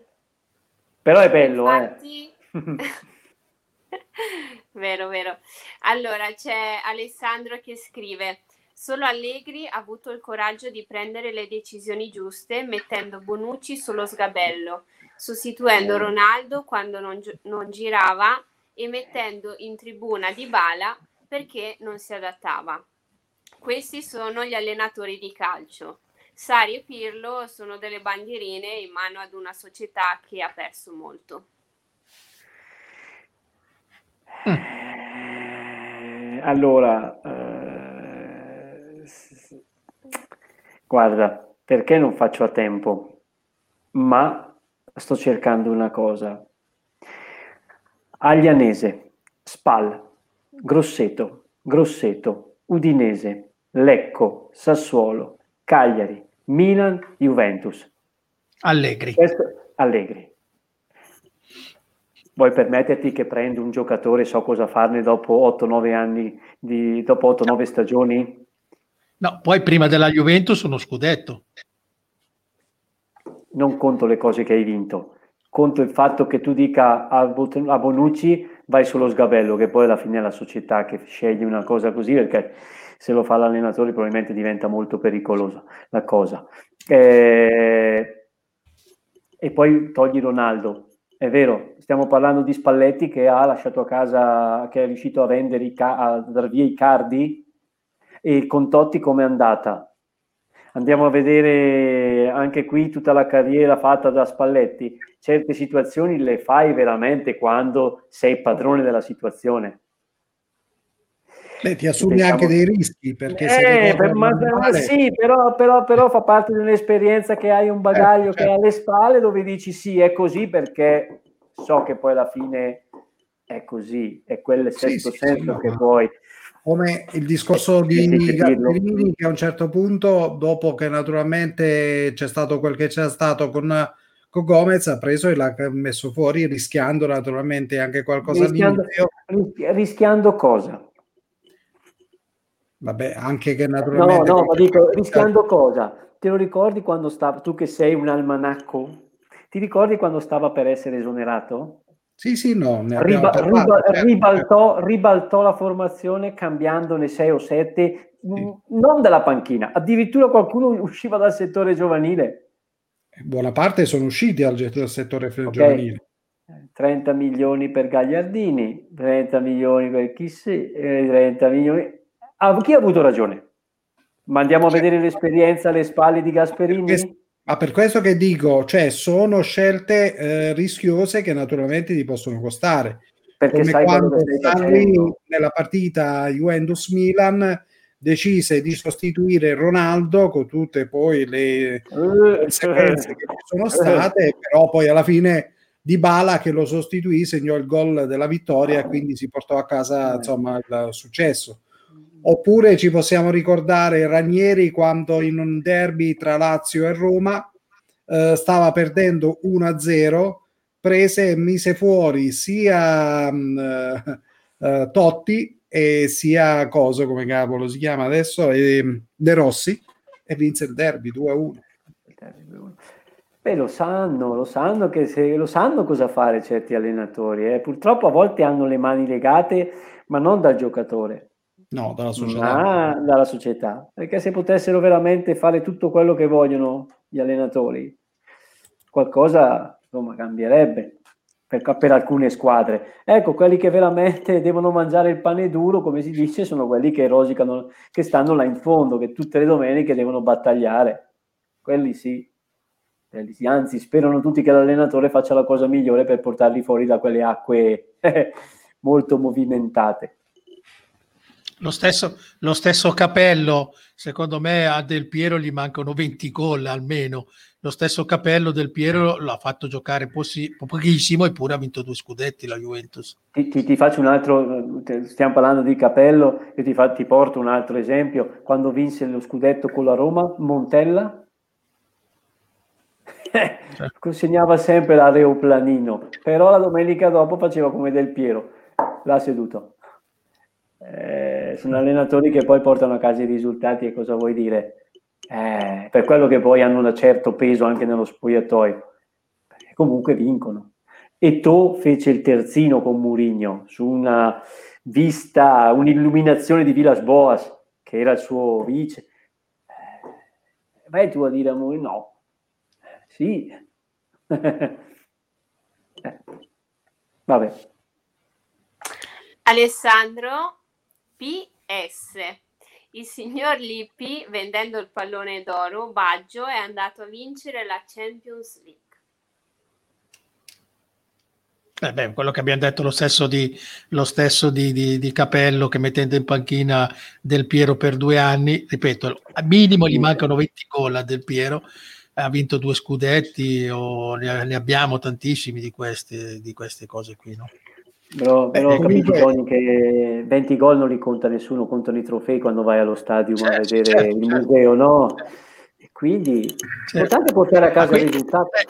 Quindi ha avuto ragione Capello, ha portato a casa i risultati. Chiaro, Beh, comunque c'aveva un signor Ibrahimovic e un signor eh, Trezeguet davanti, eh, quindi era difficile eh. mettere fuori due giocatori come, come quelli quando c'era Capello, oppure lo stesso Baggio andò via perché stava esplodendo un certo signor Alessandro Del Piero, quindi insomma eh, scelte che sono state fatte perché naturalmente c'erano dei sostituti all'altezza della situazione.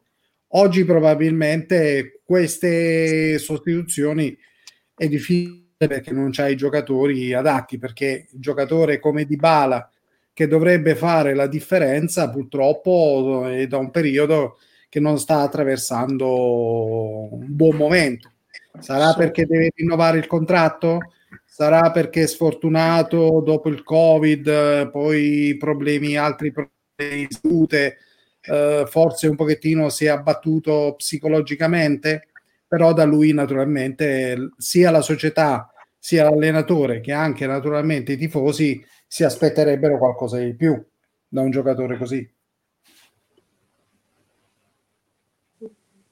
Sì, beh, poi allora. secondo me, secondo me eh, Di Bala soffre anche il fatto di non sentire, di non sentirsi, eh, a, come si dice, di non, non l'affetto, la però di non sentire la fiducia, bravo, ecco, mi mancava la parola, la fiducia proprio totale intorno a lui, tutte, tut, è già il secondo il terzo anno che viene sempre messo in discussione, cioè a tutti, tut, tutti i giugni e luglio è sempre con la valigia in mano e poi rimane lì e l'anno scorso se non c'era lui probabilmente non l'avremmo neanche vinto con Sarri il campionato per dire no?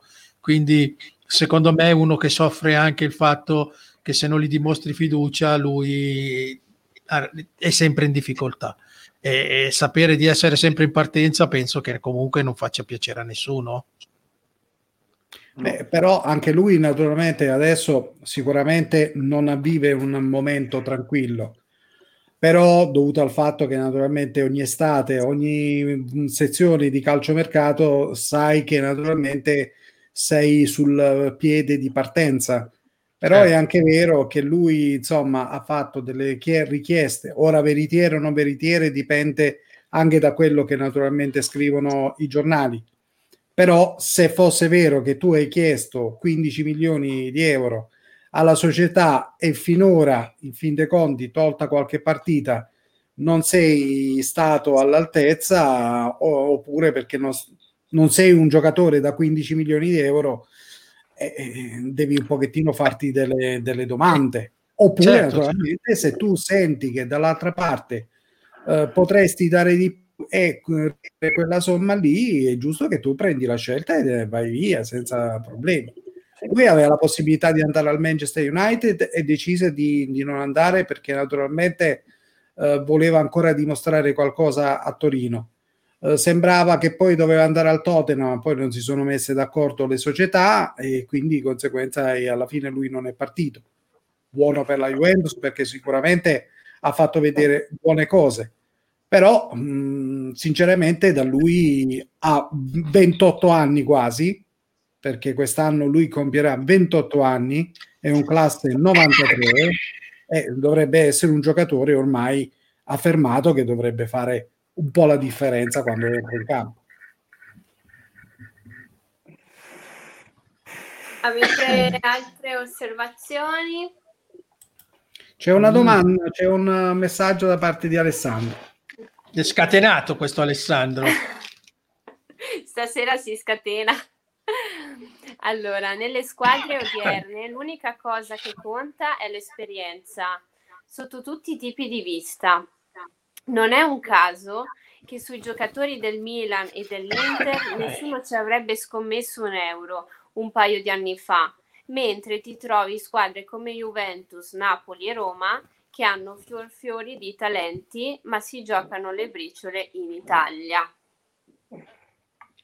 Beh, anche qui Napoli e Roma fior fior di talenti, insomma.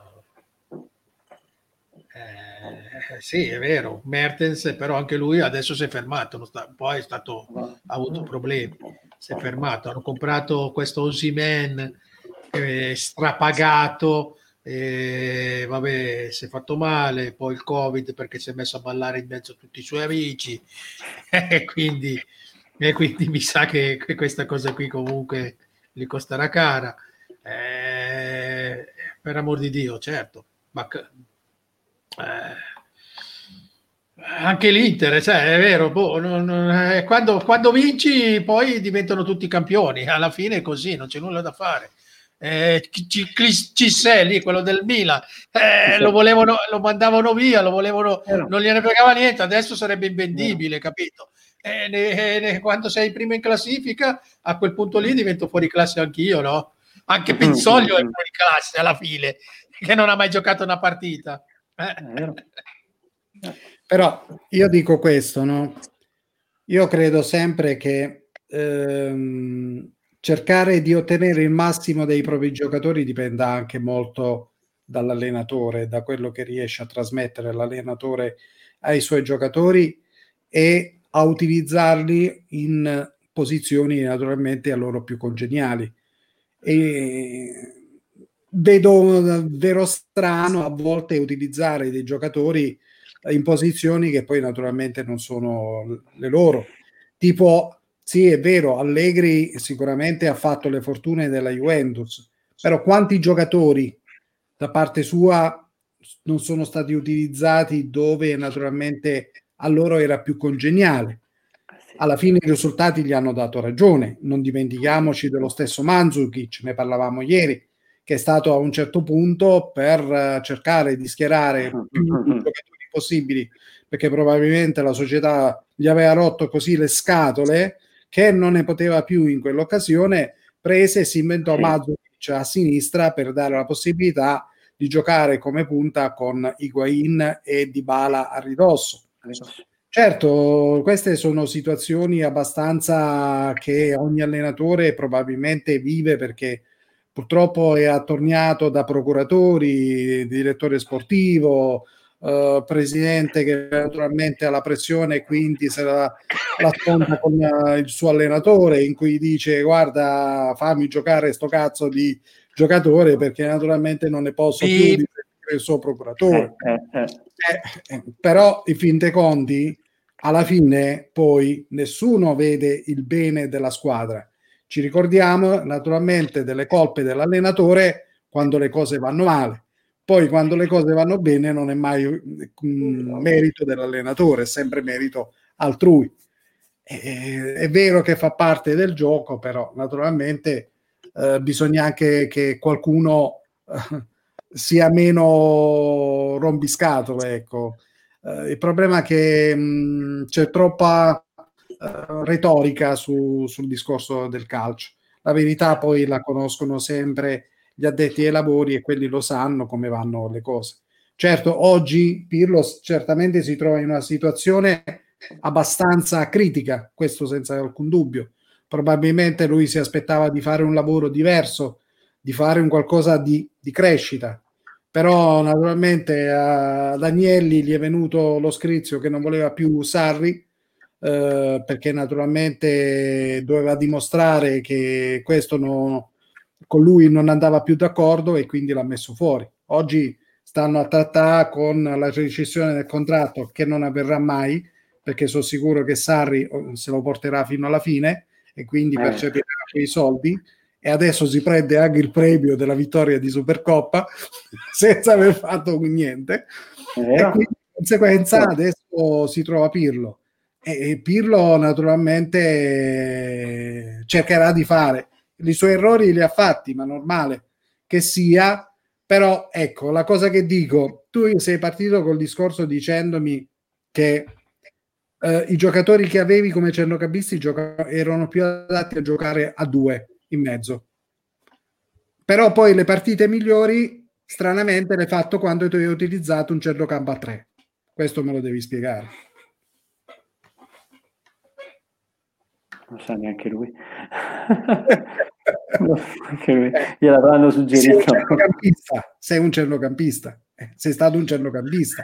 Quindi di conseguenza eh, i centrocampisti... Ma, è, ma, ma non, non è, bisogna veramente sfatare il fatto che sei stato un centrocampista, allora tu riesci a, eh, a sei esperto in quel ruolo. No, guarda che costruire una squadra e farla girare come deve girare non è proprio così automatico e semplice.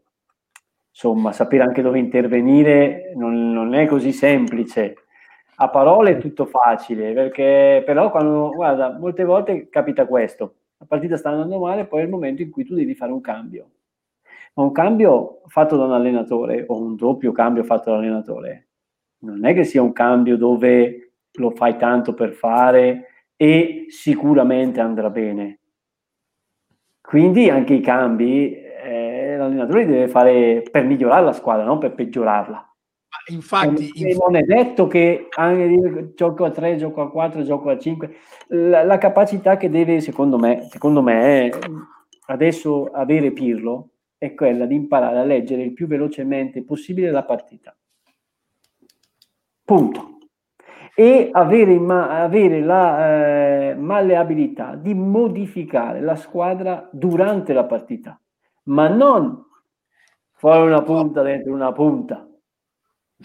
Forse, oh, ma, no. oh, ma forse questo gli, conviene, gli, gli, viene, gli viene meglio, no? come dicevo statisticamente, con Pirlo eh, a quasi il 30% delle volte che sono subentrati chi, chi è entrato ha segnato, no? confronto al 9% di, dei cambi di quando li faceva Sarri. No? Quindi forse o, o, perché sbaglia la, la, la, la, formazione iniziale e quindi sub- mettendo poi dentro il giocatore gli diventa più facile. Quindi c'è da capire se perché sbaglia prima o se perché poi chi entra è veramente bravo e lui comunque è fortunato e ha, ha già saputo cambiarlo come dici tu. No?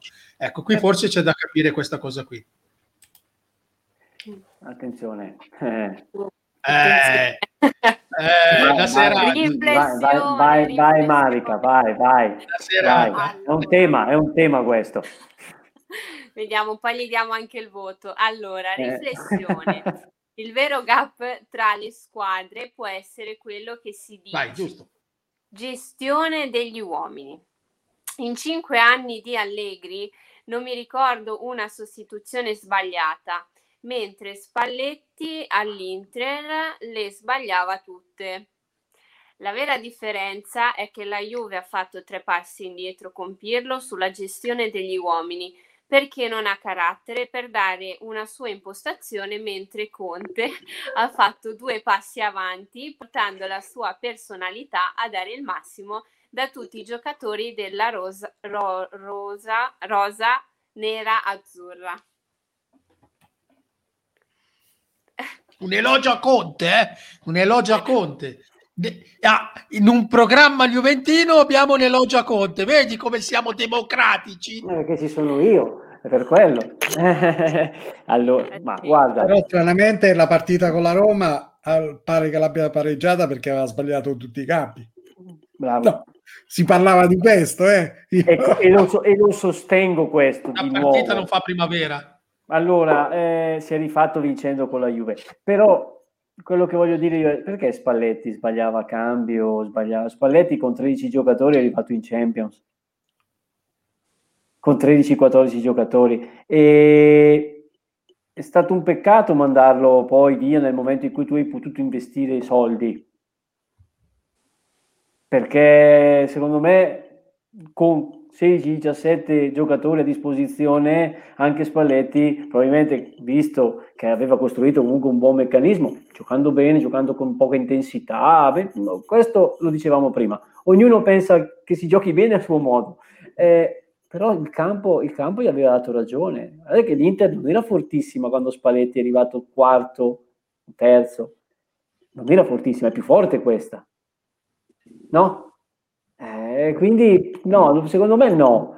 E che Conte abbia portato quella mentalità vincente in più, allora ti posso dire che la mentalità vincente in più tu la vedi quando ottieni otto risultati consecutivi vincendo eh, per otto volte consecutive, però ti presenti anche alla nona e balzi primo in classifica o quando sei primo in classifica almeno qualche giornata ci rimani Invece ogni volta che siamo andati primi, tac, siamo subito tornati indietro. A... No, correggetemi se sbaglio. Sì, sì, no, no, infatti. Io, eh, siamo subito rientrati al secondo, terzo. Quindi non è mentalità ancora vincente. Io. Allegri, per quanto riguarda Allegri, beh, eh, torniamo di nuovo a dire che non ha mai sbagliato cambi, no, non è vero ha detto giusto Salvatore, ha dovuto fare, entrare in compromessi per poter far andare d'accordo tutti e, ed è andata bene che poi alla fine questi giocatori per non star fuori si sono sacrificati. Vedi Manzukic fare l'esterno in faccia, correva come un dannato, insomma, mira, piuttosto che star fuori mi impegno e, tanto e così posso giocare. Cioè, non è facile anche andare a convincere un giocatore che dall'oggi a domani gli devi dire guarda, te de- ti devi fare la faccia fino a ieri giocavi come attaccante, da domani mi devi fare la fascia e devi cercare perché naturalmente per ottenerlo. Ma, ma, ma ha sbagliato? No, Mi ha messo in fascia, adesso questo dico. Non dimentichiamoci messo... che quella, quella, squadra arrivò in finale di Champions League, poi persa malamente con Real Madrid. Sì, sì però, però, però, nel momento in cui il calciatore lo metti in una determinata posizione e anche il calciatore stesso si accorge di essere determinante, e la fa con lo stimolo giusto. Certo che se l'allenatore non ti dà la motivazione, ti mette in quella posizione tanto così, senza logica, e il giocatore poi se ne accorge e dice ma scusa, sto giocando fuori ruolo e, e qua i conti non tornano. Invece, invece l'intuizione è stata geniale per risolvere le problematiche. A proposito di questo, ti faccio questa domanda. Vedi, vedi Chiesa meglio a destra o a sinistra? Dipende, dipende, te lo spiego, ti, ti dico perché. Fossi, fossi, fossi io l'allenatore. Perché a destra, se non avessi quadrato, eh, allora, senza quadrato, quadrado lo utilizzerei a destra. Con quadrado lo utilizzerei a sinistra. Perché comunque quadrado riesce a dare comunque quella superiorità numerica o comunque la profondità per arrivare comunque al cross. E mettere Chiesa per andare a fare dei cross, insomma, mi sembra un po' sprecato. Utilizzandolo veramente nel, nel ruolo dove non deve andare a fare cross, ma può andare a concludere i cross che arrivano, allora sul piede destro lo vedo, lo vedo meglio. Anche se io, ma purtroppo, purtroppo, tra virgolette, ci giocano altri giocatori, lo vedrei meglio là davanti. Anche lì, dal mio punto di vista, è solo adattato Un'altra domanda ti voglio fare, Omar. Per quanto riguarda il discorso, mettiamo che la punta non arrivi, la fatidica quarta punta. Perché non gioca a Chiesa? Decide perché non arriverà, secondo me. No, perché, perché non gioca a Chiesa come attaccante? No, no, ti faccio quest'altra domanda, perdonami. Eh, volendo utilizzare Kuluseschi come falso 9, Dovresti giocare, a, dovresti, giocare, dovresti giocare a tre davanti. È quello che poi, volevo arrivare. Sì, sì, eh, dovresti giocare a tre davanti perché se giochi col falso 9 con comunque un Ronaldo, allora dovresti cominciare a non avere un Ronaldo che gira per tutto il campo e tenerlo più su una posizione ben definita, destra, sinistra, lui di solito parte meglio da sinistra, almeno, questo è Ronaldo. Poi la e seconda, infatti, la seconda scelta... Nella partita col Napoli, perdonami se ti sì, interrompo, sì, sì. nella partita col Napoli eh, cosa è successo? Che Chiesa purtroppo è stato mh, poco bene utilizzato perché si andava a scontrare sempre con Ronaldo sulla stessa posizione. Certo, è per quello che se lui sbaglia a tutto campo e va ad occupare zone, eh, va a occupare zone dove ci sono altri giocatori, quindi alla fine me- penalizzi qualche altro giocatore. Però lì cambia un po' tutta la struttura. Eh. Utilizzando il falso 9 hai diverse scelte da fare, o passi a un 4-3-3 e quindi, come dite voi, si risolve il problema del centrocampo. Non ha un mediano probabilmente in grado di poter inserirsi tra i due difensori centrali per impostare con un 3-4-3, tanto per dare dei numeri, eh, un 3-4-3 per avere comunque una, essere un po' più camaleontici, così se vogliamo dirla, e cioè, salterebbe un po' tutta l'idea del 4-4-2 che ha, che ha, che ha in questo momento Pirlo in testa. No, perché dalle, leggevo, uh, io non l'ho vista la partita perché eravamo in, uh, in varie TAC, quindi stavamo... Sempre in tv siete. Però da quello che poi ho letto e da alcune immagini che ho visto, uh, ho letto che naturalmente la Juve ha cominciato a giocare bene quando è passato a un centrocampo a tre, nel senso che ha messo um, Betancourt davanti alla difesa, che secondo me è il posto che dovrebbe occupare, uh, McKinney a destra e uh, Arthur a sinistra. E sembra che Arthur, lo stesso Arthur, giocando più a ridosso della fase d'attacco, abbia giocato molto meglio rispetto a quella posizione che lo ha fatto iniziare a giocare. L'abbiamo detto all'inizio, eh, è stata una questione numerica. Quando tu ti presenti, tu ti presenti con un 4-4-2, adesso do numeri, puoi andare a inserire giocatori tra le linee, ok? Tra la, tra, centro, tra la difesa e il centrocampo, tra il centrocampo e l'attacco, vai a, mettere, vai a posizionare dei giocatori in tramezzo le righe. O altrimenti puoi andare a triplicare la fascia esterna. Se giochi a tre, hai comunque un esterno. Abbiamo perso Omar. Omar. Spostare sa che c'ha problemi di, di linea. linea. Proprio adesso. Nel, nel, frattempo siamo già arrivati alle 23.15. Eh. Sì, anche il nostro, adesso tra un po' chiudiamo nostro, con, uh, con, la formazione il nostro mister, riusciamo a recuperare Omar. Anche Proprio il nostro mister se la sciala parlando di Juventus. Eh. Lo abbiamo fatto parlare. Aspettiamo che recuperi un pochettino la, la linea e quindi di conseguenza poi gli daremo la, la parola. Però nel frattempo Vabbè, avanti. Uh, tu come gio- per la partita col Bologna come intendi giocare caro fratellone?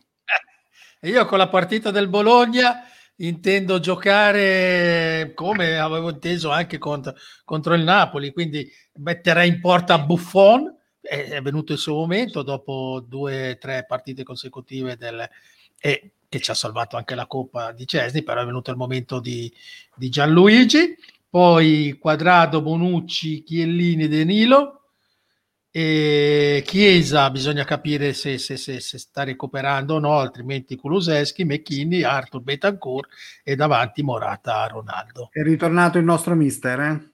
Grande mister. Poteva eh, lasciare così la Juventus? No, no, no, no, no, il problema è che qui sono già fuori di un'ora e un quarto dalla zona, sono in zona rossa e, alle 22 qua chiude tutto, anche le ah, linee, anche le linee ah. chiudono, no, capisci? Beh, niente, comunque riassumendo, eh, poteva, l'Inter ha triplicato gli esterni, è, è andato a giocare tra le linee e un 4-4-2 gliel'ha fatto, gliel'ha fatto saltare subito. Dovremmo prendere in mano una lavagna e vedere cosa è successo, però certo. fidiamoci, è andata, è andata così. Quando arrivano quelle nuove, quando arrivano c'è, quelle c'è, nuove? c'è, c'è, no, c'è, ah, c'è, c'è, sì, c'è, c'è, è qui appesa al mio fianco sì, sì. perché sentivo che si lamentavano dico no quando arrivano quelle nuove no ma perché, perché? Sì sì perché si lamentano però, però poi quando le hanno non si però le utilizzano dai. Però le utilizzano. Mandano le foto che le stanno utilizzando però si lamentano. Eh, però quella vecchia vabbè lunga storia Marica tu hai da faccio una domanda vero? e io adesso vorrei chiedere a Omar la formazione di mm, domenica 24 all'orario di pranzo alle 12.30 contro il Bologna. Vorrei chiedere a te quale sarebbe la tua formazione. Ma io, no, guarda, se ma... gliela chiede lui abbiamo perso. Ma, Marica, guarda, io, io, io, io, veramente, guarda, ti posso fare i complimenti per come presenti, ma tu questa domanda a me non la devi fare. Perché io una formazione della Juventus non te la darò mai. Eh, volevo un po'. No, no, dice, lui no. ti direbbe Zoff, Gentile, Cabrini, Bonini. No, no, no, no, io ti darei quella di Andanovic, eh, Kolarov, eh, che sia, eh, tutti quelli, la Nokia anche. Però noi, a, noi e tutti i nostri ospiti facciamo fare la, la formazione di domenica. Ma non conosco, tutti, non, conosco tutti, non conosco tutti i giocatori della Juve, questo è il mio problema. A parte che se dovessi giocare io, guarda, te la dico. Vabbè, quadra, importa, non ci mettiamo più Buffon, va bene quello che gioca adesso. Poi a, a, a Poi a destra potremmo far giocare Quadrato. Va okay? bene. Io gioco 4-3-3, eh. Benissimo. Mi piace. Quindi, così, poi centrali, Bonucci e Chiellini, andiamo a posto. A sinistra chi mettiamo? Danilo. Datemi un terzino voi, dai, Danilo? Danilo, Danilo eh, okay. Poi bisogna capire se i tamponi poi risulteranno negativi, se Alexandro potrà essere riutilizzato. Attualmente è Danilo. Ok, poi eh, si può giocare con il, il, mediano che mi dicevi prima, eh, Betancourt. Betancourt, bravo. E a centrocampo giocano, potrebbe giocare quei due che giocano di solito, il Arthur e McKinney, bravo, l'americano. E davanti io, io, io, sono fatto così, io giocherei con Ronaldo, Morata e Dybala. Dybala è infortunato. Allora gioca Rossino. Uh, con, con Sì, così. Va bene Marica? Perfetto. Non chiedermi, la, non, chieder, non chiedermi, la, panchina perché quella non te la so dire. No, no. Questa, questa, sarebbe una Juve che metterebbe in campo, mettere in campo io. Mm. Sì, così. Che mi piace, eh? a me questa, quella Juve lì mi piace eh, tendenzialmente. Se poi, se poi, guarda, se poi vogliamo ogni tanto svariare e far felice Salvatore, via Morata e dentro di balla da falso 9. Però a fianco servono questi due tipi di giocatori, Ronaldo e, e, quello, e, e Rossino lì a me piace. Eh. Quindi, tu, quindi tu toglieresti Chiesa praticamente? Allora, bravo, potrei giocare anche con Chiesa al posto del, raga- del, del, del, del Rossino. del Rossino, bravo, chiamiamolo così, con Luseschi, bravo. Anche se a me piace perché ti dà un po' più di equilibrio, però ecco, io finché giochi a tre Chiesa lo utilizzerei, destra, sinistra, centro. E quando giochi con un 4-4-2 che lo metti a fare l'esterno a destra, eh, per me è solo una questione che tu lo vuoi mettere in campo e lo fai giocare. Però quant'è la resa? Il 60%, e allora cosa serve? Sono pienamente d'accordo. Io, il mio pensiero, il mio pensiero, a volte di fare la scelta e dire ok, non serve la punta alla Juve, a Chiesa, Ronaldo, Morata e Dybala perfetto. Puoi giocare a tre, aggiungi quei mezzi giocatori di fascia, se proprio. Uno di tre, giocano due attaccanti, se proprio non vuoi giocare con tre attaccanti, anche se la Juve dal mio punto di vista potrebbe veramente far divertire con tre attaccanti e una squadra schierata così perché occupa, riuscirebbe a occupare meglio il campo. Primo, anche perché avrebbe anche perché scusa McKinney, Betancourt e Arthur poi sono due, tre grandi incursori, tre grandi, tre, tre grandi che recuperano parecchi palloni, ma, capito? Ma aiuta, aiutatemi perché non, veramente non ho questa cap- capacità. Ma altri centrocampisti della Juventus? Eh, sono quelli che abbiamo detto. Allora, allora, allora vedi che... E poi abbiamo Ramsey che è Rabiot. Beh, comunque Ancora due cambi, Comunque due cambi, due cambi ci sono, due cambi, perché cambi. sai, a volte, a volte, a volte veramente per questioni di rosa, anche Bernardeschi, ecco, potrebbe essere utilizzato in uno dei tre di interno di centrocampo Bernardeschi, per la capacità che ha negli inserimenti, nella quantità, nel recupero palla, nell'andare a dar fastidio, eh, arrivando da lontano. e potrebbe, io rivoluzionerei un pochino la Juve, io. Come, come ho, visto, ho, visto, una domanda di Alessandro, come l'Alessandro probabilmente la, vuole, la, la rivoluzioneresti? Io non sono molto, no, ti dico, non sono molto amante del trequartista dietro la punta. Io sono più amante di avere il mediano davanti alla difesa per dare la possibilità poi di avere più giocatori che si inseriscono da lontano per arrivare in area di rigore ed avere una buona protezione ah. davanti ai due centrali alla Forino, alla Bonini. Alla, no, io, io, sono, io, sono, io, sono, più amante, te lo ti dico, io sono più amante, non ridere, eh, sono più amante di Busquets, Iniesta e Xavi. Io eh, sono più amante di questi. Che te devo dire? Certo, questi hanno vinto se le Neymar, se, se, no, se, se, Neymar, se Neymar e Ronaldo, se Suarez e Morata, e se Messi, Di Bala e vai a copiare un pochino quasi quasi le caratteristiche così, insomma, dietro Chiellini un po' la Puyol, Bonucci alla Piquet, Quadrato a, no scusa, Danilo alla Dani Alves e a destra Quadrato alla, alla, alla mi sfugge il nome, Arbiol, Arbiol, ehm, Arbiol, no, no, non mi viene il nome, vabbè, il terzino comunque che giocava nel Barcellona. Tu vai a copiare un pochino questo sistema come caratteristica, qualcosa ti torna. Certo, avere Iniesta e Xavi sono due altri giocatori, eh, che Ramsey, Arthur, e... però, però insomma, la Juve... Ci adattiamo con quelli che abbiamo, dai. sì, però non è una squadra scarsa. Abidal, ci, dice, ci dice Alessandro. Vidal. Ah. Abidal. Abidal, giusto. Vedi che comunque ci siamo.